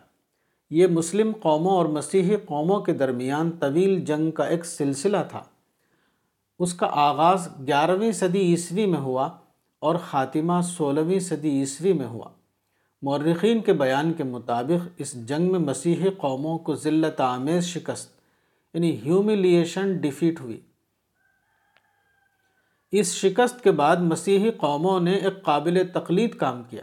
انہوں نے اس کے بعد منفی رد عمل یعنی نگیٹو ریاکشن کا طریقہ اختیار نہیں کیا، بلکہ یہ کیا کہ شکست کو بھلا کر اپنے عمل کی نئی منصوبہ بندی یعنی ری پلاننگ کی۔ اس نئی پلاننگ کو روحانی صلیبی جنگ یعنی اسپریچول کروسیٹس کہا جاتا ہے۔ یہ ایک لمبا عمل تھا۔ جس کا آخری نتیجہ یہ نکلا کہ انہوں نے تاریخ میں پہلی بار تہذیب یعنی سویلائزیشن کا ایک نیا دور پیدا کیا۔ مغربی تہذیب کوئی انتقامی تہذیب نہ تھی۔ وہ کسی کے خلاف انتقامی جذبے کے تحت پیدا نہیں ہوئی تھی۔ مغربی تہذیب کا وجود اس طرح ہوا کہ مغربی قوموں نے جنگ کے میدان کو چھوڑ کر فطرت کے میدان میں اپنا مثبت عمل شروع کیا۔ انہوں نے نیچر میں چھپے ہوئے قوانین کو دریافت کیا، جس کے نتیجے میں جدید سائنس وجود میں آئی۔ جدید ٹیکنالوجی کی دریافت ہوئی، جدید صنعت ظہور میں آئی۔ دنیا کو جدید سامان حیات کا تحفہ ملا۔ دنیا میں ایک نیا انقلاب آیا، جبکہ تشدد کا طریقہ ایک بے نتیجہ طریقہ قرار پایا۔ اس کے برعکس، امن کا طریقہ زیادہ مؤثر طریقہ کار کے طور پر ظہور میں آیا۔ تاہم مسلمان اس حقیقت کو سمجھ نہ سکے۔ اس بنا پر وہ غیر دانش مندانہ طور پر مغربی تہذیب کو اپنانے کے بجائے اس کے خلاف ہو گئے۔ الرسالہ، ستمبر دو ہزار سترہ، مولانا وحید الدین خان، صفحہ نمبر اکیس۔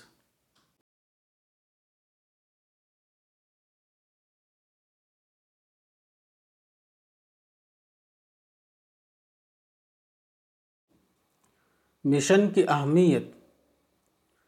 مرد اور عورت دونوں کی ایک فطری ضرورت ہے کہ ان کا ایک قریبی ساتھی ہو۔ ایسا ساتھی جس سے وہ اپنی ہر بات کہہ سکے اور جس پر پورا اعتماد رکھ سکے۔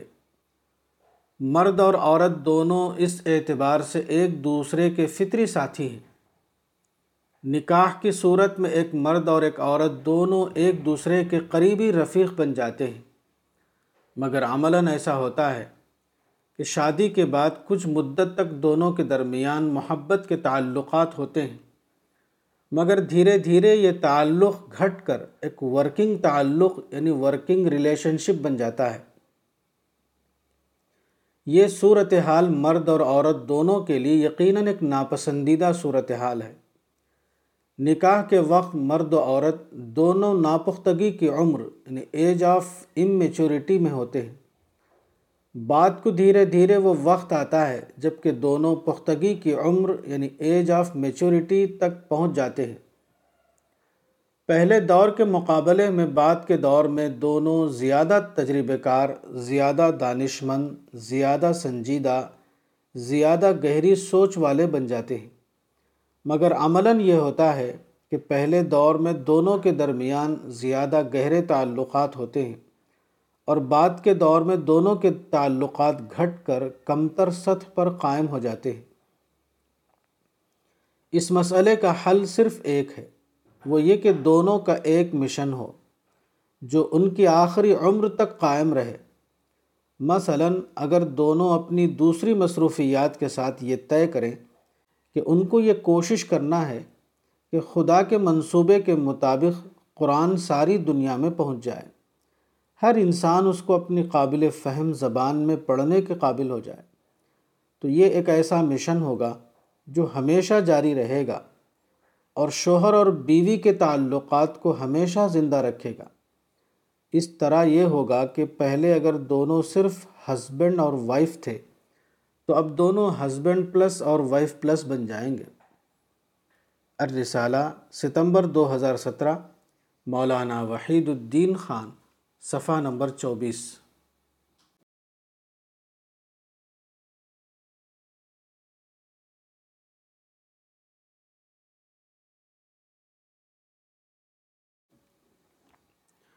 قبولیت میں تاخیر۔ دعا کی قبولیت میں اگر تاخیر ہو تو انسان کو مایوس نہیں ہونا چاہیے، کیونکہ اس میں بڑی حکمت پوشیدہ ہو سکتی ہے۔ اس معاملے میں ایک حدیث قدسی ہے جو ان الفاظ میں آئی ہے۔ ان العبد اذا دعا ربه وهو يحبه قال يا جبريل لا تعجل بقضاء حاجة عبدي فإني أحب أن أسمع صوته مسند الحارث۔ یعنی بندہ جب اپنے رب کو پکارے اور وہ اس کو محبوب ہو، تو اللہ جبریل سے کہتا ہے، اے جبریل، میرے بندے کی حاجت پورا کرنے میں جلدی نہ کر۔ کیونکہ مجھے پسند ہے کہ میں اس کی آواز سنوں۔ اس سے مراد سادہ طور پر آواز سننا نہیں ہے، بلکہ اس سے مراد یہ ہے کہ اس وقت بندے میں جو روحانی عمل جاری ہوتا ہے اللہ چاہتا ہے کہ وہ عمل بندے کے اندر دیر تک جاری رہے۔ اصل یہ ہے کہ تخلیق کا نقشہ یعنی کریشن پلان کے مطابق، انسان کے اندر ذہنی اور روحانی ارتقاء کا عمل معمول کے حالات میں جاری نہیں ہوتا۔ یہ عمل صرف اس وقت جاری ہوتا ہے جبکہ کوئی ایسا واقعہ پیش آئے جو انسان کے اندر ذہنی طوفان یعنی برین اسٹارمنگ کی حالت پیدا کر دے۔ جب ایسا ہوتا ہے تو انسانی ذہن کے تمام بند دروازے کھل جاتے ہیں۔ وہ اس قابل ہو جاتا ہے کہ اس کو ایسے تجربات پیش آئیں جو عام حالات میں پیش نہیں آتے۔ یہی وہ وقت ہوتا ہے جبکہ اس کے ذہن کا جمود یعنی اسٹیگنیشن ٹوٹے اور اس کے اندر تخلیقیت یعنی کریٹیوٹی کا عمل بیدار ہو جائے۔ وہ منفی سوچ سے باہر آئے اور چیزوں کو مثبت نظر سے دیکھنے لگے۔ یہی وہ وقت ہوتا ہے جبکہ اس کے اندر چھپے ہوئے امکانات یعنی پوٹینشلز ظاہر ہو جائیں۔ اس کے اندر وہ سوچ پیدا ہو جائے جس کو بلند سوچ یعنی ہائی تھنکنگ کہا جاتا ہے۔ اب تک اگر وہ مین تھا تو اب وہ سپر مین بن جائے۔ الرسالہ، ستمبر دو ہزار سترہ، مولانا وحید الدین خان، صفحہ نمبر پچیس۔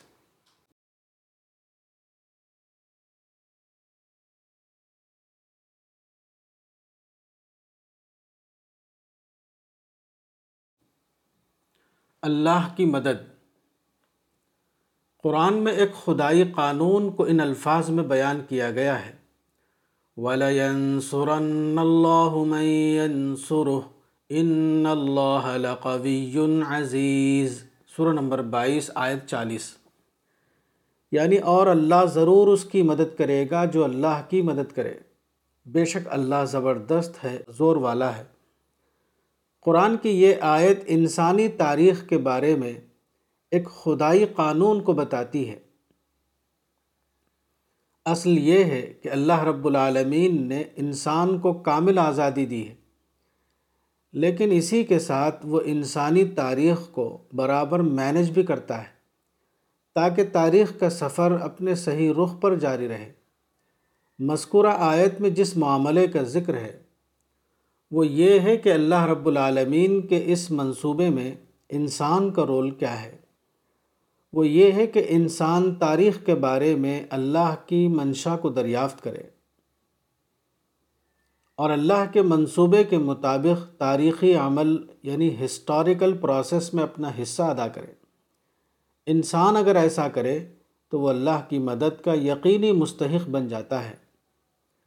اس معاملے کی ایک مثال وہ ہے جو اسلام کے دور اول میں پیش آئی۔ وہ یہ کہ مکے سے مدینہ کی طرف ہجرت کرنے کے بعد اللہ تعالیٰ نے ایسے حالات پیدا کیے کہ اہل ایمان ایک طرفہ شرطوں پر فریق ثانی سے صلح کر لے اور اس طرح فریقین کے درمیان امن کا ماحول بنا کر دعوت کی پلاننگ کرے۔ اس زمانے کے اہل ایمان نے اس معاملے کو سمجھا اور ایک طرفہ صلح کر کے فریقین کے درمیان امن کا ماحول قائم کیا۔ اس طرح گویا اہل ایمان نے اللہ کے جاری کردہ پروسیس میں اپنا حصہ ادا کیا۔ اس کے بعد وہ اللہ کی یقینی نصرت کے مستحق بن گئے۔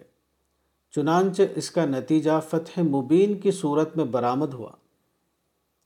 موجودہ زمانے میں دوبارہ اسی قسم کی صورتحال زیادہ بڑے پیمانے پر پیدا ہوئی ہے۔ پچھلے تقریباً چار سو سال کے عمل کے نتیجے میں بڑے پیمانے پر موافق اسلام حالات پیدا ہوئے ہیں۔ ایک طرف عالمی سطح پر مذہبی آزادی کو انسان کا مطلق حق مان لیا گیا ہے اور دوسری طرف انسانی دعوت کو پھیلانے کے اتنے زیادہ مواقع پیدا ہوئے ہیں جس کو مواقع کا انفجار یعنی اپرچونٹی ایکسپلوژن کہا جا سکتا ہے۔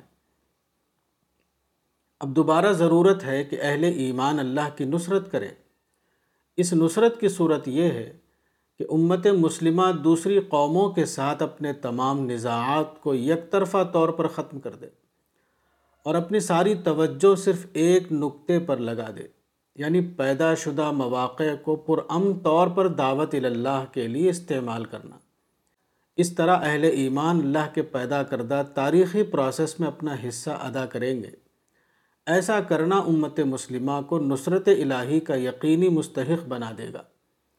اور پھر دوبارہ ان کو وہ کامیابی حاصل ہوگی جس کو قرآن میں فتح مبین، سورہ الفتح آیت ایک کہا گیا ہے۔ فتح مبین کی اس نصرت الہی کو حاصل کرنے کی صرف ایک شرط ہے، اور وہ یہ کہ اہل اسلام اس پورے معاملے کو قومی نقطۂ نظر سے نہ دیکھیں۔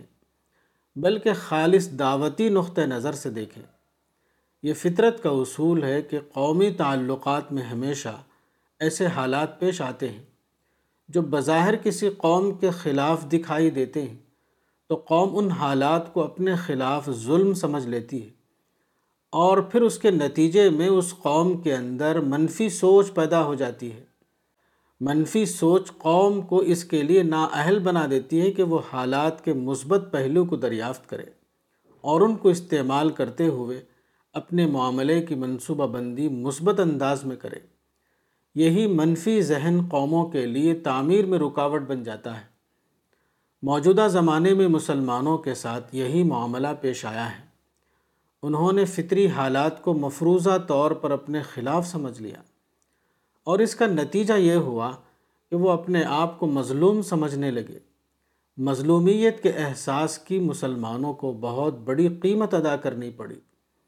وہ یہ ہے کہ اس احساس مظلومیت نے مسلمانوں کو اس بات کے لیے نااہل بنا دیا ہے کہ وہ تاریخ کے مثبت پہلو کو سمجھیں اور اس میں اپنا حصہ ادا کرتے ہوئے اللہ کی نصرت کے مستحق بنے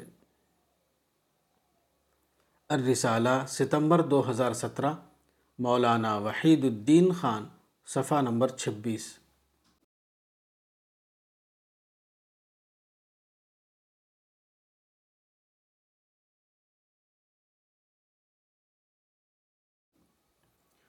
مصیبت کا مثبت پہلو۔ ایک حدیث قدسی الفاظ میں آئی ہے۔ ما دعا اللہ المؤمن بدعوت الا وکل بحاجته جبریل فیقول لا تعجل باجابته فانی احب ان اسمع صوت عبدی المؤمن۔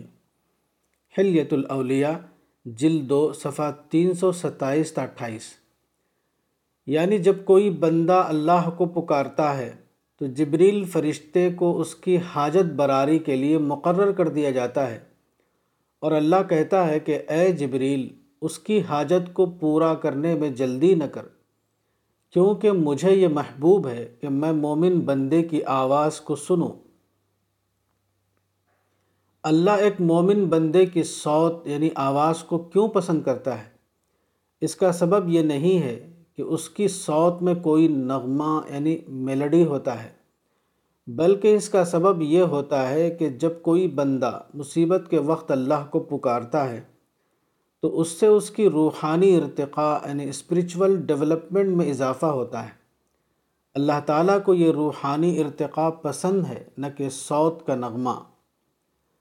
اصل یہ ہے کہ انسان کے اوپر جب کوئی مصیبت آتی ہے، تو وہ اس کی حساسیت یعنی سینسٹیوٹی کو بڑھاتی ہے۔ حساسیت کا نتیجہ یہ ہوتا ہے کہ آدمی کی قوت اخذ یعنی گراس بڑھ جاتی ہے۔ اس بنا پر ایسا آدمی اگر وہ منفی سوچ میں مبتلا نہ ہو تو وہ اس قابل ہو جاتا ہے کہ وہ اپنے تجربے سے زیادہ سے زیادہ سبق لے۔ وہ چیزوں میں چھپی ہوئی حکمت کو زیادہ سے زیادہ دریافت کر سکے۔ مصیبت حساسیت کو بڑھاتی ہے۔ اور حساسیت آدمی کے قوت اخذ میں اضافہ کرتی ہے۔ اور قوت اخذ اپنے نتیجے کے اعتبار سے آدمی کی معرفت کو بہت زیادہ بڑھا دیتی ہے۔ مصیبت بجائے خود کوئی مطلوب چیز نہیں، مگر اس کا نتیجہ یعنی رزلٹ اس کو مطلوب بنا دیتا ہے۔ معرفت جسمانی اعضاء کی طرح ایک تخلیقی عطیہ نہیں ہے۔ بلکہ وہ ایک خود دریافت کردہ چیز یعنی سیلف ڈسکورڈ ایٹم ہے۔ اور دریافت کا یہ عمل یعنی پروسیس ہمیشہ ناخوشگواری کے راستے سے گزرتا ہے۔ معرفت کے حصول کا اس کے علاوہ کوئی دوسرا طریقہ نہیں۔ الرسالہ، ستمبر دو ہزار سترہ، مولانا وحید الدین خان، صفحہ نمبر اٹھائیس۔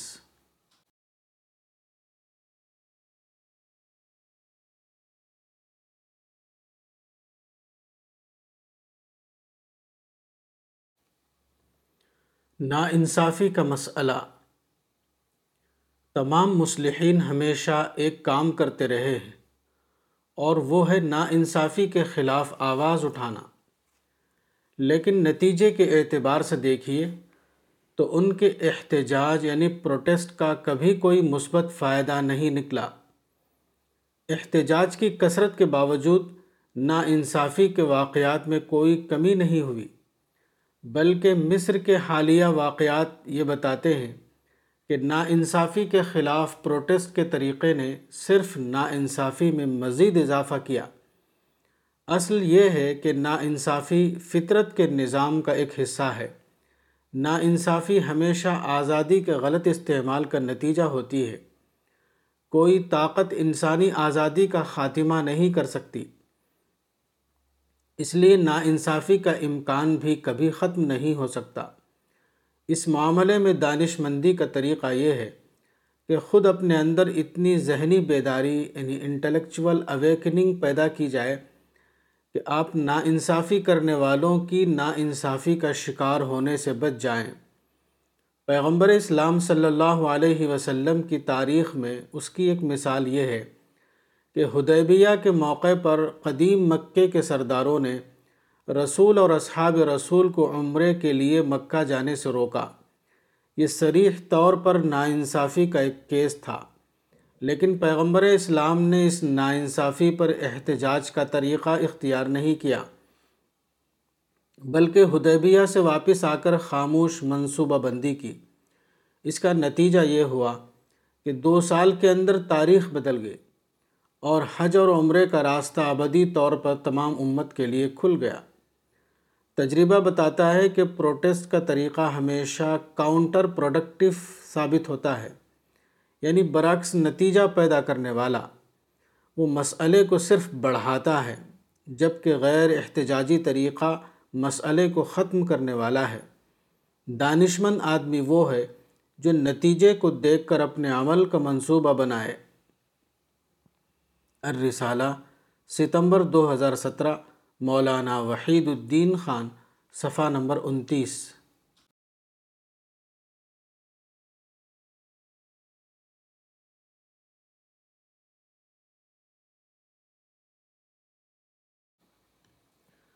قتال فی سبیل اللہ، دعوت اللہ۔ قتال فی سبیل اللہ کے بارے میں قرآن میں آیا ہے کہ اللہ ایسے لوگوں کو محبوب رکھتا ہے جو اللہ کی راہ میں قتال کرے۔ سورہ الصف آیت چار۔ دعوت اللہ کے کام کے لیے کہیں یہ لفظ نہیں آیا ہے کہ اللہ ایسے لوگوں کو محبوب رکھتا ہے۔ قرآن میں ایسے لوگوں کے لیے جو لفظ آیا ہے، وہ قول احسن سور فصلت آیت تینتیس ہے۔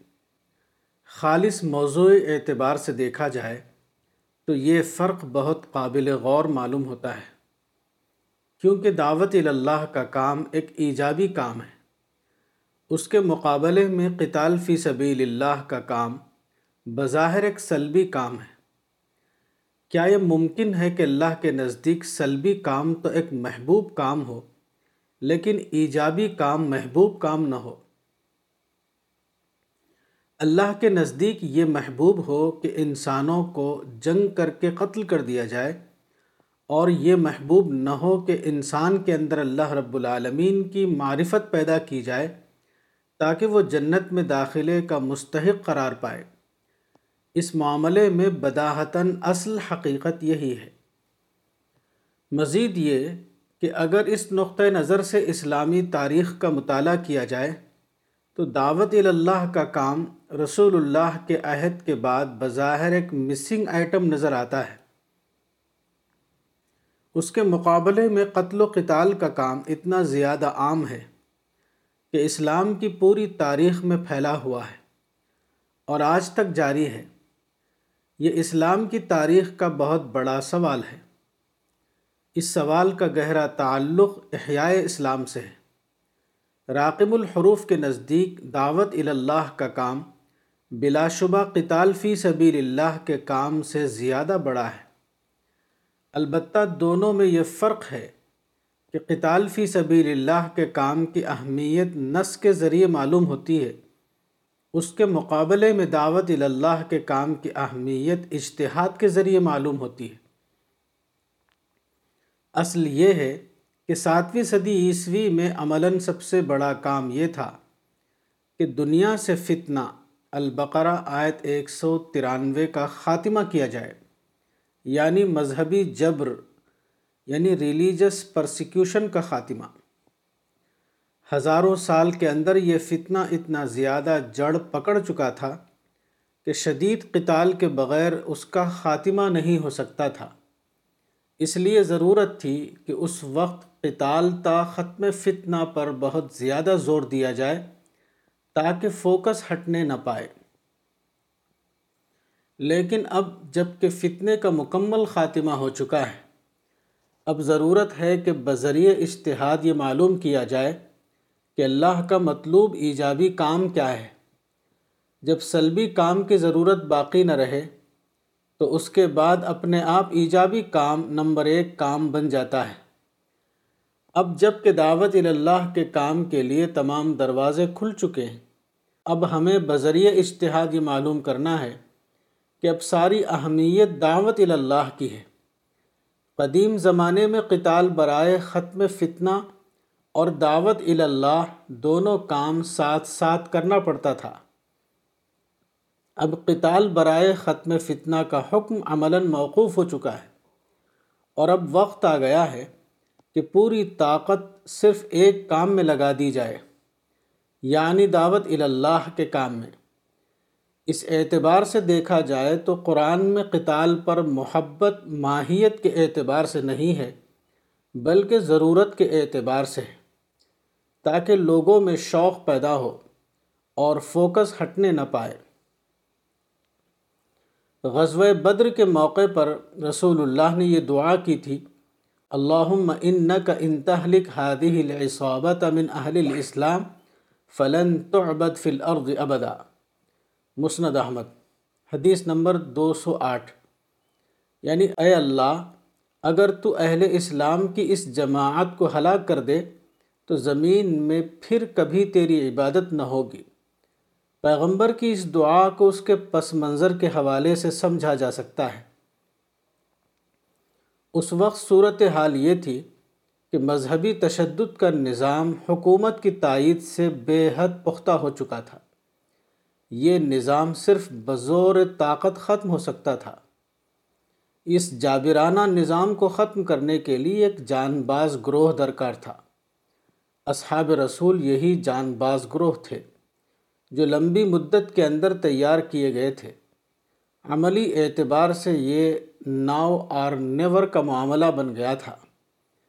اگر اس گروہ کو استعمال کر کے جبر کے نظام کو ختم نہ کیا جاتا، تو بظاہر وہ کبھی ختم ہونے والا نہیں تھا۔ رسول اللہ کی دعا کا مطلب یہ تھا کہ اس تاریخی موقع کو ہر حال میں استعمال کرنا ضروری ہے۔ اگر یہ موقع کھویا گیا تو بظاہر دوبارہ ایسا موقع ملنے والا نہیں۔ اس وقت شفٹ آف ایمفیسز کے طور پر جنگ پر زور دیا گیا، نہ کہ ابدی اصول کے طور پر۔ الرسالہ، ستمبر دو ہزار سترہ، مولانا وحید الدین خان، صفحہ نمبر تیس۔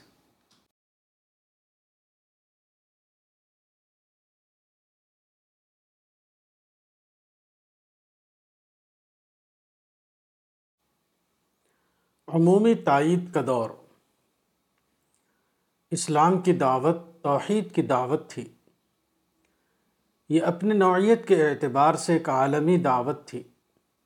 اس حقیقت کو قرآن میں عالمی انذار یعنی الفرقان آیت ایک کے الفاظ میں بیان کیا گیا ہے۔ مگر قدیم زمانے میں ہزاروں سال تک دعوت توحید کا مشن عمومی مخالفت کے ماحول میں کرنا پڑا۔ اس بنا پر اس مشن کو مطلوب نشانے کے مطابق کرنا بے حد مشکل ہو گیا۔ آخر کار اللہ کو یہ مطلوب ہوا کہ اس منفی صورتحال کو ختم کیا جائے تاکہ دعوت توحید کا مطلوب عمل کسی رکاوٹ کے بغیر انجام پا سکے۔ اس موافق صورتحال کو ظہور میں لانے کے لیے اللہ نے تاریخ میں ایک انقلابی عمل جاری کیا۔ یہ عمل ساتویں صدی میں پیغمبر اسلام اور آپ کے اصحاب کے ذریعے شروع ہوا اور بیسویں صدی میں اپنی آخری تکمیل تک پہنچ گیا۔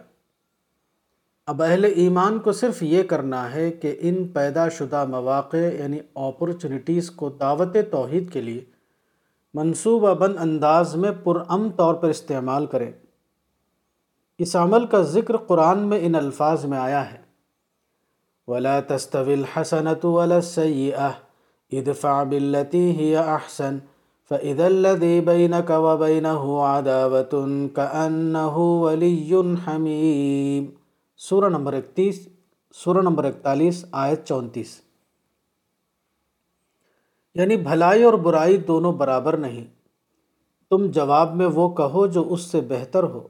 پھر تم دیکھو گے کہ تم میں اور جس میں دشمنی تھی وہ ایسا ہو گیا جیسے کوئی دوست قرابت والا۔ قرآن کی اس آیت میں اس حقیقت کو انفرادی امکان کے طور پر بیان کیا گیا ہے۔ یعنی عداوت کوئی مستقل حالت نہیں۔ انفرادی سطح پر تم آج بھی اس کا تجربہ کر سکتے ہو کہ ایک شخص جو بظاہر تم کو اپنا مخالف نظر آتا ہو، اس سے یک طرفہ یعنی یونیلیٹرل حسن سلوک کرو۔ تو عین ممکن ہے کہ وہ تمہارا دوست بن جائے۔ اس قسم کا تجربہ اسلام کے دور اول میں بار بار پیش آیا۔ یعنی دعوت یا حسن سلوک کے نتیجے میں کل کا دشمن آج کا دوست بن گیا۔ مثلا عمر ابن الخطاب اور ہندا زوجہ ابو سفیان وغیرہ۔ لیکن اتنا ہی کافی نہ تھا۔ اسی کے ساتھ ضرورت تھی کہ اس کلچر کو دنیا میں عمومی سطح پر لایا جائے۔ اس واقعے کا دوسرا پہلو حدیث میں پیشن گوئی کے طور پر بیان کیا گیا ہے۔ یہ روایت حدیث کی مختلف کتابوں میں آئی ہے۔ ایک روایت کے الفاظ یہ ہیں، ان اللہ جل وعز لیعید الاسلام برجال ما هم من اہلی المعجم الکبیر للطبرانی، حدیث نمبر چودہ ہزار چھ سو چالیس۔ یعنی اللہ ضرور اس دین کی مدد غیر اہل دین کے ذریعے کرے گا۔ اس حدیث پر غور کرنے سے معلوم ہوتا ہے کہ اللہ تعالیٰ نے انسان کی آزادی کو برقرار رکھتے ہوئے اس کا ایک منصوبہ بنایا۔ وہ منصوبہ تھا کہ دنیا میں تائید کلچر کو وجود میں لانا۔ قدیم زمانے میں ساری دنیا میں جس ڈیکاٹمی کا رواج تھا، وہ تھا دوست اور دشمن کی ڈیکاٹمی اللہ نے انسانی تاریخ میں ایسے اسباب پیدا کیے کہ انسانوں کے درمیان ایک نئی ڈیکاٹمی وجود میں آ گئی۔ وہ تھی دوست اور معید یعنی سپورٹر کی ڈائیکاٹمی یعنی جو لوگ دوست تھے، وہ تو دوست تھے۔ اور جو لوگ دوست نہ تھے، وہ عملاً معید یعنی سپورٹر بن گئے۔ یہ تبدیلی اس طرح آئی کہ جمہوریت یعنی ڈیموکریسی اور ٹیکنالوجی کے ذریعے ایسے حالات پیدا ہوئے کہ ہر آدمی کا مفاد دوسرے آدمی کے ساتھ جڑ گیا۔ پولیٹیکل لیڈر کا انٹرسٹ ووٹر سے اور ووٹر کا انٹرسٹ پولیٹیکل لیڈر سے بزنس مین کا انٹرسٹ کسٹمر سے اور کسٹمر کا انٹرسٹ بزنس مین سے ٹیچر کا انٹرسٹ اسٹوڈنٹ سے اور اسٹوڈنٹس کا انٹرسٹ ٹیچر سے وغیرہ۔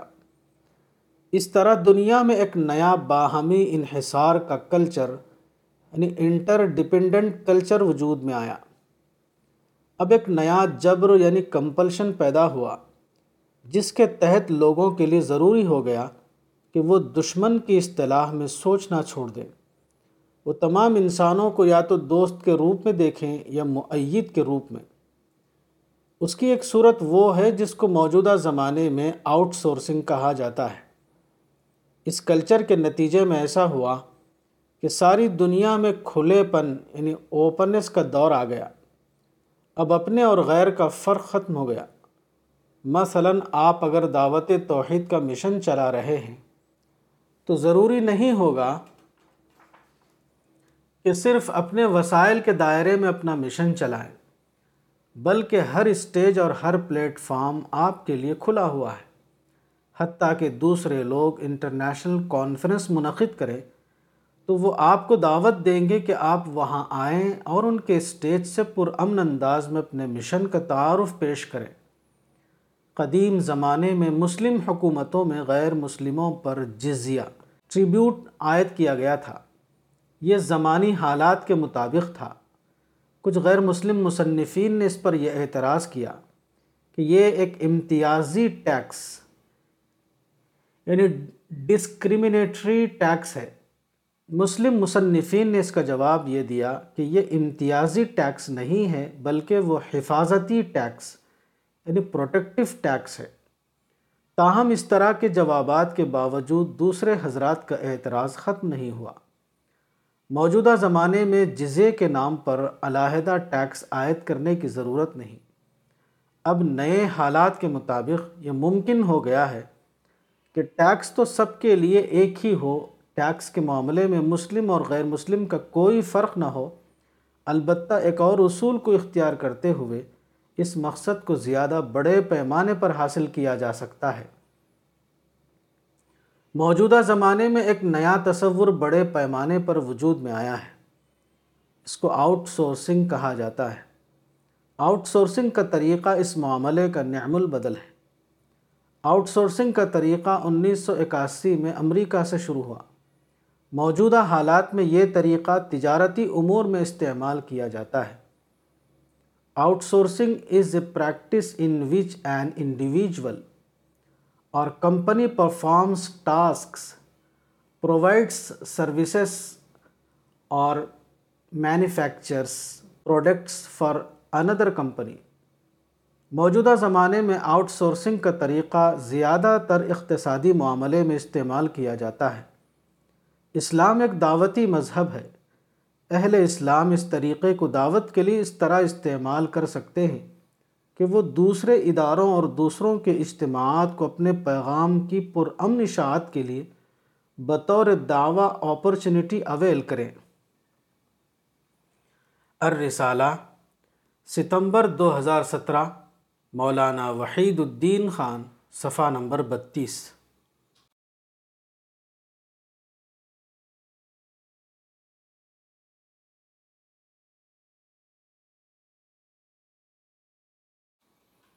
پیغمبر اسلام کا مشن۔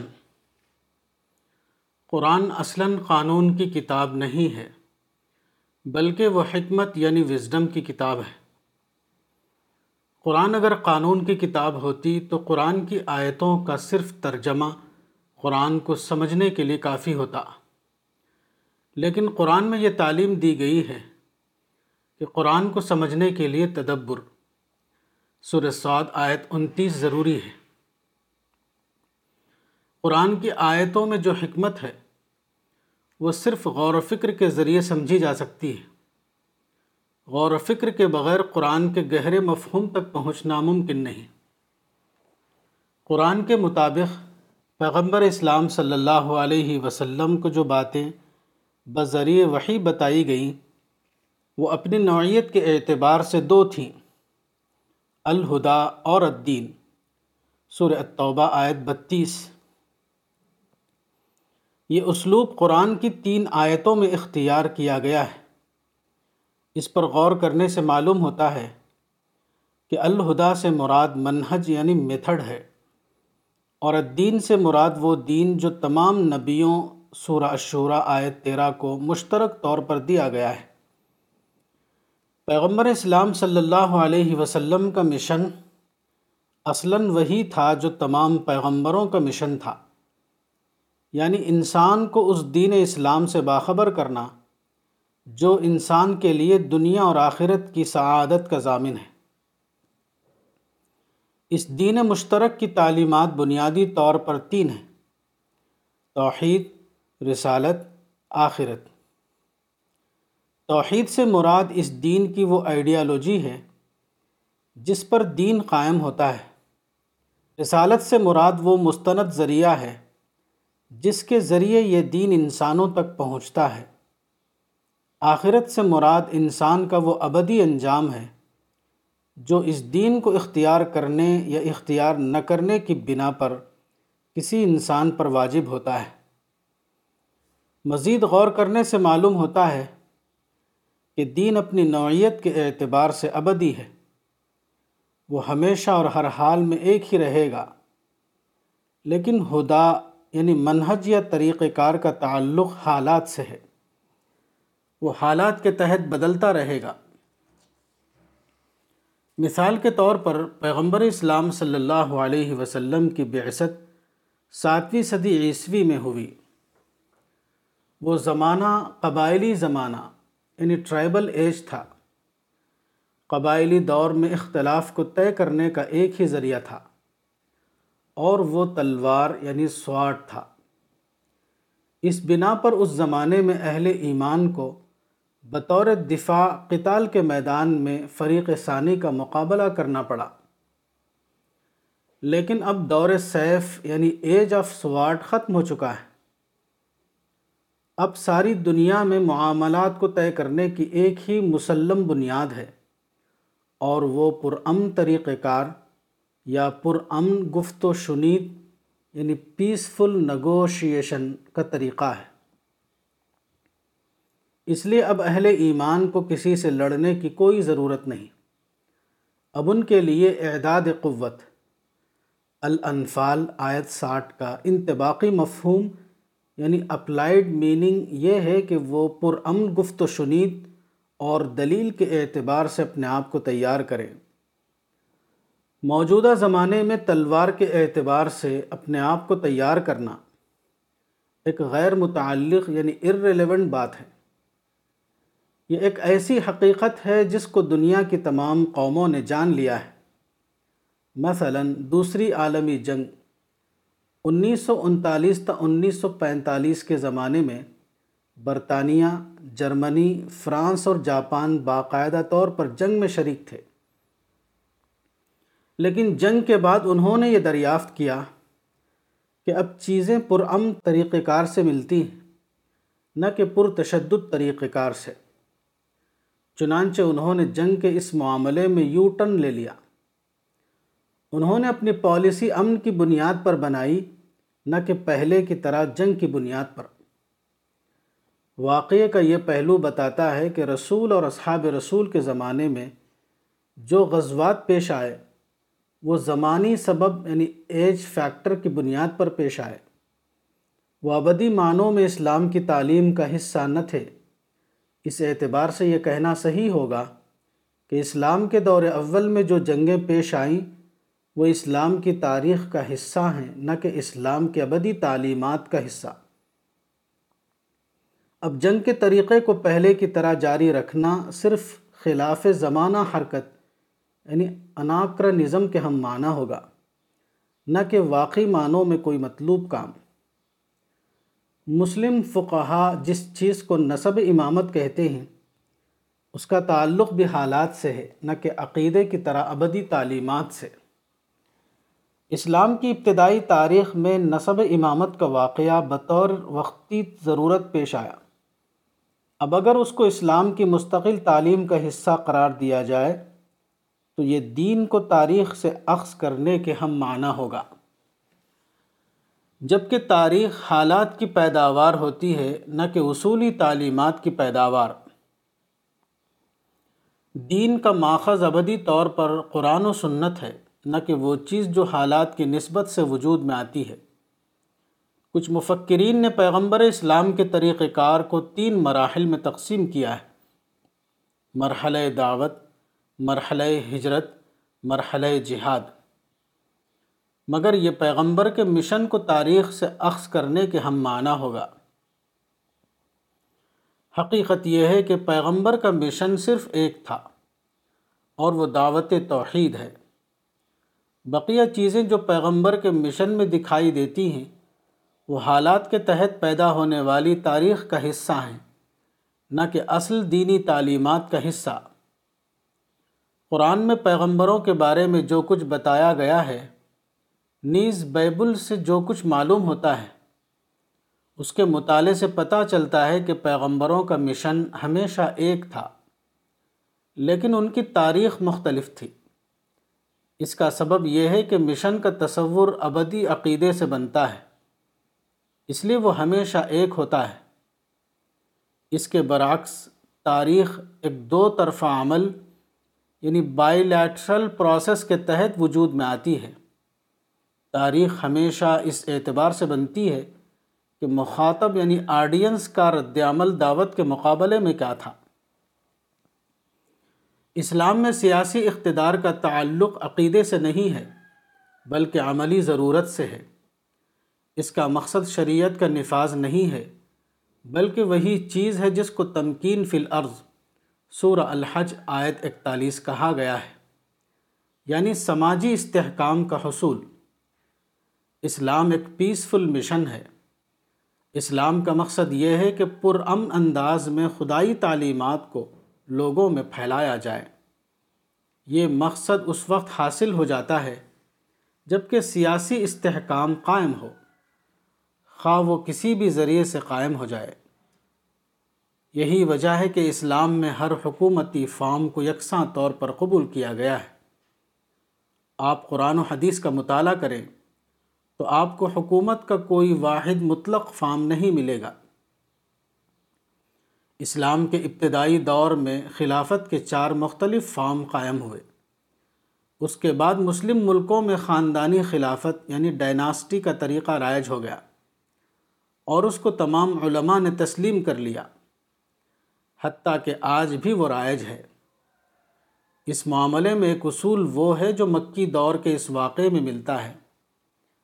جبکہ صحابہ کی ایک جماعت نے پیغمبر اسلام کی اجازت سے، حجاز سے حبش کی طرف ہجرت کی تھی۔ اس وقت رسول اللہ صلی اللہ علیہ وسلم نے صحابہ کو خطاب کرتے ہوئے فرمایا تھا، لو خرج تم الا ارض الحبشہ فن بها ملکن لا يظلم عنده احد وهي ارض صدق حتى يجعل الله لكم فرجا مما انتم فيه۔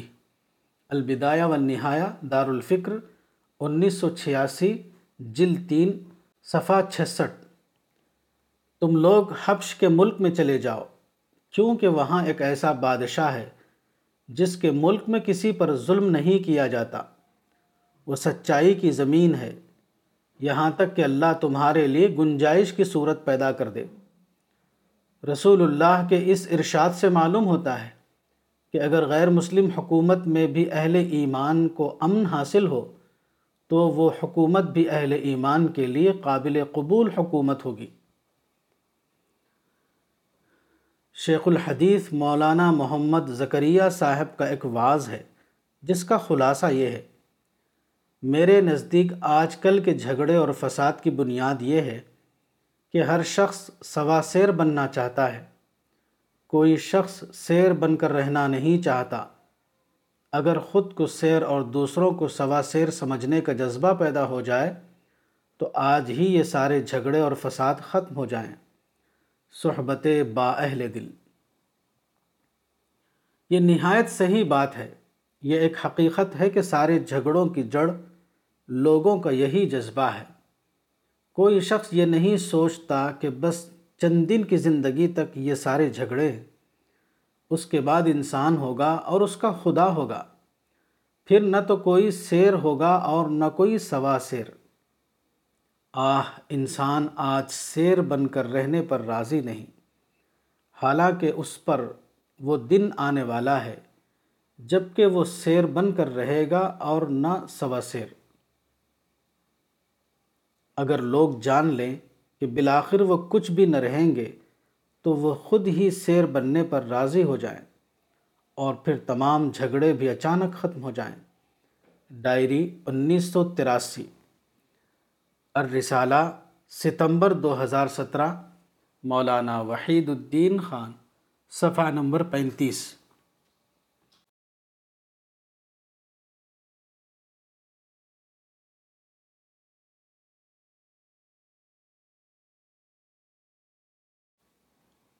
قائم شدہ حکومت کے خلاف بغاوت۔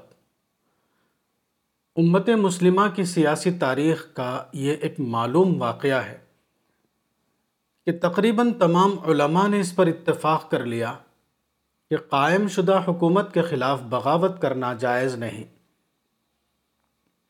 یہی وجہ ہے کہ رسول اللہ کی وفات کے تقریباً تیس سال بعد خاندانی حکومت یعنی ڈائناسٹی قائم ہو گئی۔ یہ خاندانی حکومت بنو امیہ سے شروع ہوئی اور عثمانی ترکوں کی خلافت قائم رہی۔ لیکن علماء امت نے کبھی اس کے خلاف خروج یعنی بغاوت نہیں کیا۔ اس سے اسلام کا یہ سیاسی اصول معلوم ہوتا ہے کہ اگر قائم شدہ حکومت بظاہر لوگوں کو غلط حکومت معلوم ہوتی ہو، تو ان کے لیے اس کے خلاف بغاوت کا آپشن نہیں ہے۔ بلکہ صرف ایک آپشن ہے اور وہ ہے نصیحت یعنی حاکم کو اقتدار سے ہٹانے کی کوشش کرنے کے بجائے خیر خواہانہ نصیحت کے ذریعے اس کی اصلاح کی کوشش کرنا۔ اس معاملے کی ایک جزی مثال یہ ہے کہ بنو امیہ کا حکمراں سلیمان بن عبد الملک اپنے بیٹے کو اپنے بعد حکومت کے لیے نامزد کرنا چاہتا تھا، جو بظاہر اچھا انتخاب نہ تھا۔ اس کے زمانے کے ایک عالم رجا ابن حیوہ نے سلیمان بن عبد الملک کے خلاف کوئی تحریک نہیں چلائی، بلکہ خاموش نصیحت کے ذریعے اس کے ذہن کو بدلنے کی کوشش کی۔ ان کی یہ کوشش کامیاب رہی۔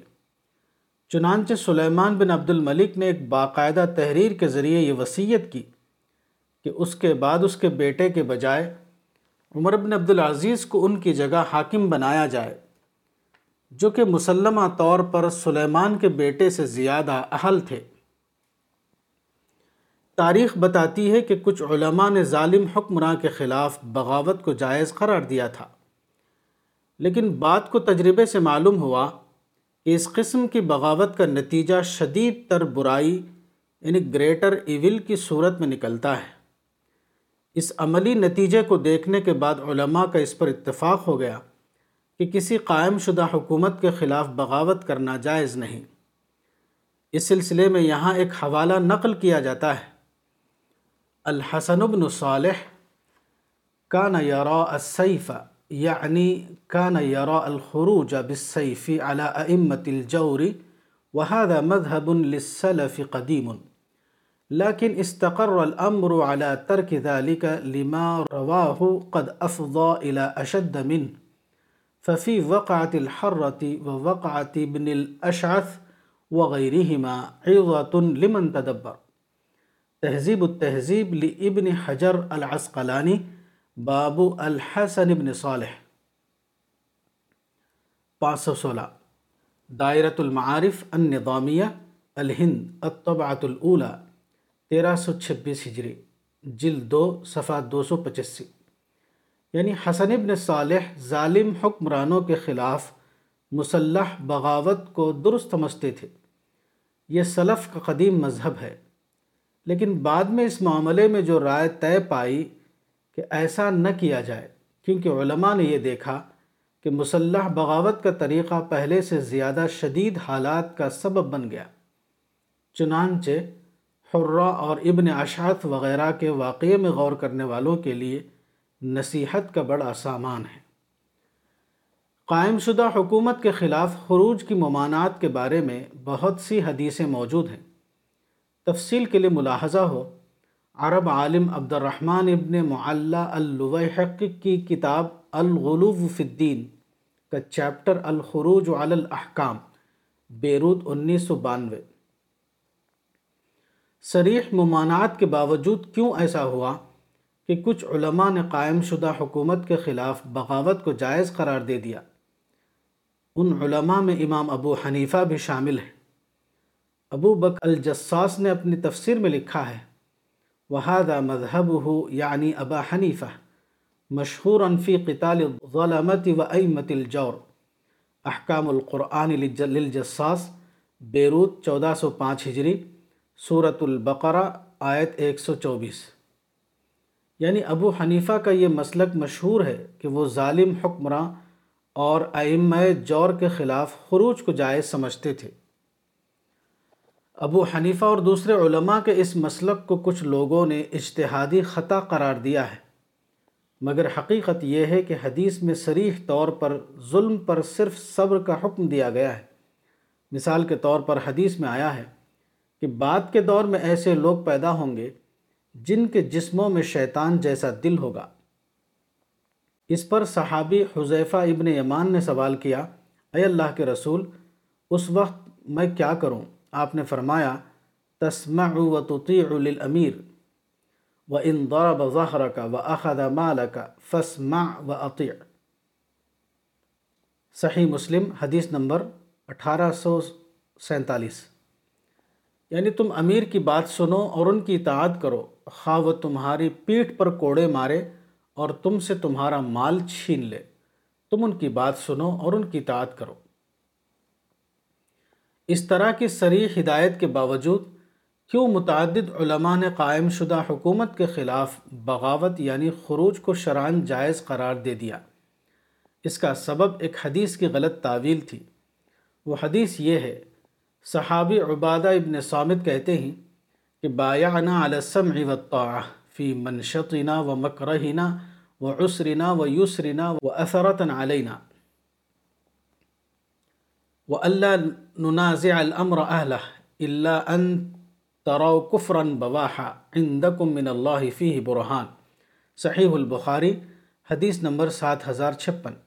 صحیح مسلم حدیث نمبر سترہ سو نو۔ یعنی ہم نے اس بات پر بیعت کی کہ ہم سنیں گے اور اطاعت کریں گے۔ اپنی پسند میں بھی اور اپنی پسند کے خلاف بھی، مشکل میں اور آسانی میں، اور اس پر کہ دوسروں کو ہمارے اوپر ترجیح دی جائے۔ اور یہ کہ ہم اہل اقتدار سے نزا نہیں کریں گے اللہ کہ تم کفر بواح یعنی کھلا کھلا کفر دیکھو، جس میں تمہارے پاس اللہ کی برہان یعنی واضح دلیل موجود ہو۔ اس سلسلے میں پہلی بات یہ ہے کہ مذکورہ حدیث میں جو استثناء ہے، وہ کفر بواح کا استثناء ہے، ظلم و جور کا استثناء نہیں ہے۔ ظلم و جور ایک عملی روش ہے اور کفر بواہ ایک اعتقادی معاملہ ہے۔ دیگر احادیث سے یہ ثابت ہے کہ ظلم و جور پر ہرگز خروج جائز نہیں، حتیٰ کہ ظالم کے خلاف پرامن مظاہرہ یعنی پیسفل ڈیمونسٹریشن بھی جائز نہیں ہے۔ پرامن تدابیر کے ذریعے حکمراں کو اقتدار سے ہٹانا بھی یقینی طور پر ناجائز ہے۔ ظلم و جور کے معاملے میں صرف لسانی نصیحت جائز ہے، اس کے سوا اور کچھ نہیں۔ حدیث میں کفر بواح پر خروج کا جو ذکر ہے، وہ بھی حقیقتاً مستثنا نہیں۔ یہ دراصل وہی چیز ہے جس کو تعلیق بالمحال یا تعلیق الشرط بالامر علی المحال کہتے ہیں۔ یعنی کسی معاملے کو ناممکن الوقوع امر پر منحصر کرنا۔ اس نوعیت کی ایک مثال قرآن کی یہ آیت ہے۔ ان الذين كذبوا بآياتنا واستكبروا عنها لا تفتح لهم ابواب السماء ولا يدخلون الجنة حتى يلج الجمل في سم الخياط وكذلك نجزي المجرمين۔ سورہ نمبر سات، آیت چالیس۔ یعنی بے شک جن لوگوں نے ہماری نشانیوں کو جھٹلایا اور ان سے تکبر کیا۔ ان کے لیے آسمان کے دروازے نہیں کھولے جائیں گے اور وہ جنت میں داخل نہ ہوں گے جب تک کہ اونٹ سوئی کے ناکے میں نہ گھس جائے۔ اور ہم مجرموں کو ایسی ہی سزا دیتے ہیں۔ اس کا مطلب یہ ہے کہ جس طرح اونٹ کا سوئی کے ناکے میں داخل ہونا محال ہے، اسی طرح ان مستقبرین کا جنت میں داخل ہونا محال ہے۔ قرآن کی اس آیت میں حقیقتاً عدم وقوع کا ذکر ہے، نہ کہ وقوع کا۔ قائم شدہ حکومت کے خلاف خروج کو حرام قرار دینا ایک عظیم حکمت پر مبنی ہے۔ وہ یہ کہ جب بھی کسی قائم شدہ حکومت کو اقتدار سے ہٹانے کی کوشش کی جائے، تو ارباب حکومت لازماً ایسی کوشش کو ناکام بنانے کی کوشش کریں گے۔ وہ اس کے لیے ہر جوابی تدبیر اختیار کریں گے۔ اس کے نتیجے میں طرفین کے درمیان شدید ٹکراؤ شروع ہو جائے گا۔ یہ ٹکراؤ خونی ٹکراؤ تک پہنچ جائے گا۔ اس ٹکراؤ کے نتیجے میں ہر قسم کی تباہی پیش آئے گی۔ گویا ٹکراؤ کرنے والوں کا اعلان تو یہ ہوگا کہ ہم اصلاح حکومت کے لیے ٹکراؤ کر رہے ہیں، لیکن اعتبار نتیجہ جو چیز سامنے آئے گی وہ صرف فساد ہوگا، نہ کہ اصلاح۔ اسلام میں قائم شدہ حکومت کے خلاف بغاوت یعنی خروج کو حرام قرار دینا صرف ایک منفی حکم نہیں ہے، بلکہ وہ مکمل طور پر ایک مثبت حکم ہے۔ اس کا مقصد یہ ہے کہ اس طرح کے موقع پر ایسے آپشن کو لیا جائے جو مزید تباہی سے پاک ہو، اور وہ ہے پرامن نصیحت کا طریقہ اختیار کرنا۔ اسلام ایک ایسے برتر خدا کا تصور دیتا ہے جو سب سے بلند ہے۔ کسی سماج میں خدا کا تصور زندہ ہو، تو یہ اس سماج کے لیے بہت بڑی نعمت ہے۔ اس کے بعد ایک شخص کے لیے ممکن ہو جائے گا کہ وہ خدا کا نام لے کر کسی ظالم کو ظلم سے باز رکھے۔ ڈائری انیس سو تراسی۔ الرسالہ، ستمبر دو ہزار سترہ، مولانا وحید الدین خان، صفحہ نمبر انتالیس۔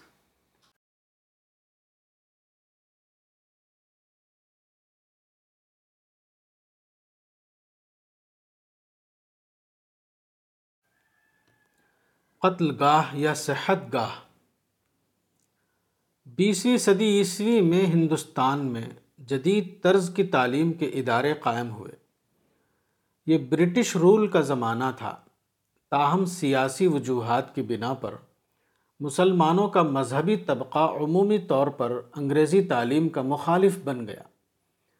ایک عالم نے یونیورسٹی کے بارے میں لکھا کہ وہ مسلمانوں کے لیے قتل گاہ ہے۔ ایک اور عالم نے جدید طرز کی تعلیم گاہوں پر ایک کتاب لکھی جس کا ٹائٹل تھا ردت ولا ابا بکر لہا یعنی ایک ارتداد ہے، لیکن اس کا مقابلہ کرنے کے لیے کوئی ابو بکر نہیں۔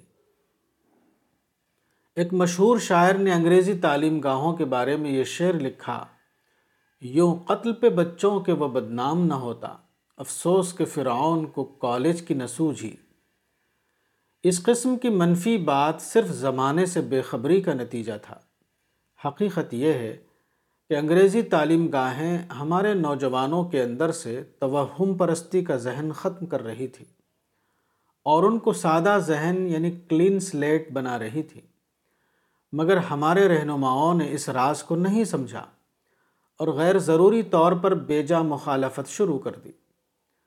اس وقت کرنے کا اصل کام یہ تھا کہ عصری اسلوب یعنی ماڈرن ایڈیم میں اسلام پر کتابیں تیار کی جائیں اور ان کتابوں کو مسلم نوجوانوں میں بڑے پیمانے پر پھیلایا جائے۔ حقیقت یہ ہے کہ جدید تعلیم ایک موقع یعنی اپرچونٹی کی حیثیت رکھتی تھی۔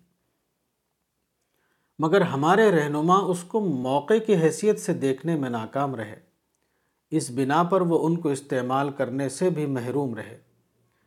اس معاملے کا شدید تر نقصان یہ ہوا کہ ان علماء کو ماننے والوں کی بات کی نسلیں ڈبل اسٹینڈرڈ بن گئیں۔ چنانچہ آج یہ حال ہے کہ یہ مسلمان اپنے علماء اور رہنماؤں کے مفروضہ کارناموں پر لفظی قصیدے پڑھتے ہیں، لیکن عملاً اپنے بچوں کو انہی تعلیم گاہوں میں تعلیم دلا کر فخر محسوس کرتے ہیں۔ منافقت کلچر کا اتنا بڑا واقعہ شاید پوری مسلم تاریخ میں کبھی پیش نہیں آیا۔ الرسالہ، ستمبر دو ہزار سترہ، مولانا وحید الدین خان، صفحہ نمبر تریالیس۔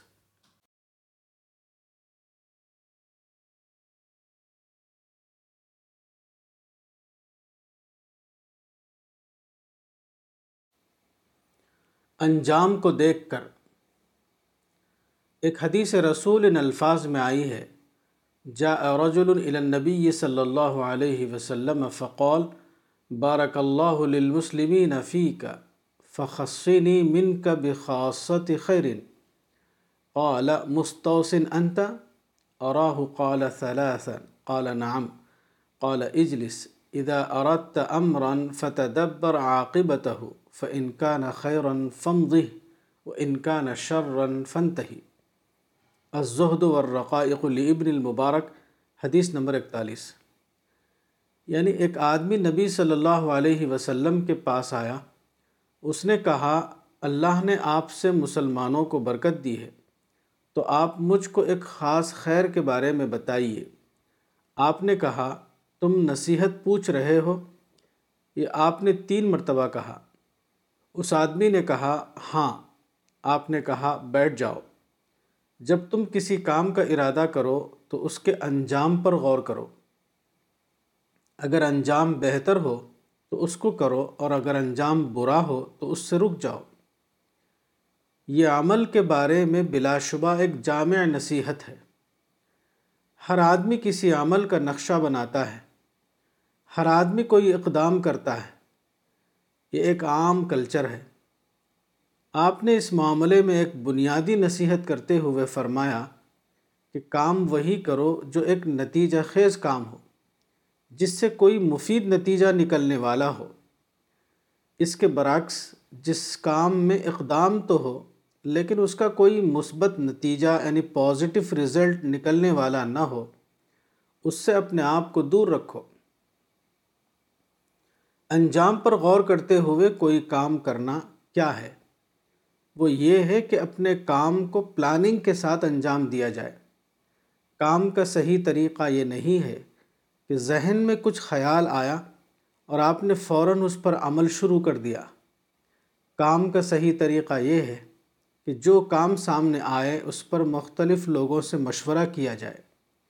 یہ وہی چیز ہے جس کو حدیث میں تانی شعب الایمان للبیحقی، حدیث نمبر چار ہزار اٹھاون، کہا گیا ہے۔ یعنی اپنے وسائل کا اندازہ کیا جائے۔ پھر جو کام کیا جائے، وہ نہ کمتر اندازہ یعنی انڈر اسٹیمیشن کے ساتھ کیا جائے، اور نہ برتر اندازہ یعنی اوور اسٹیمیشن کے ساتھ کیا جائے۔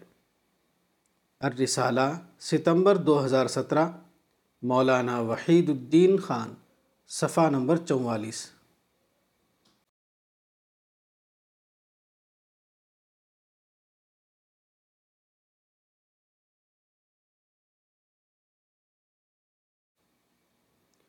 ایکٹنگ انفولڈنگ موجودہ زمانہ پروفیشنلزم کا زمانہ ہے۔ دنیا میں بہت سے مواقع کھلے ہوئے ہیں جہاں آدمی اپنے آپ کو اہل ثابت کر کے کامیابی حاصل کر سکتا ہے۔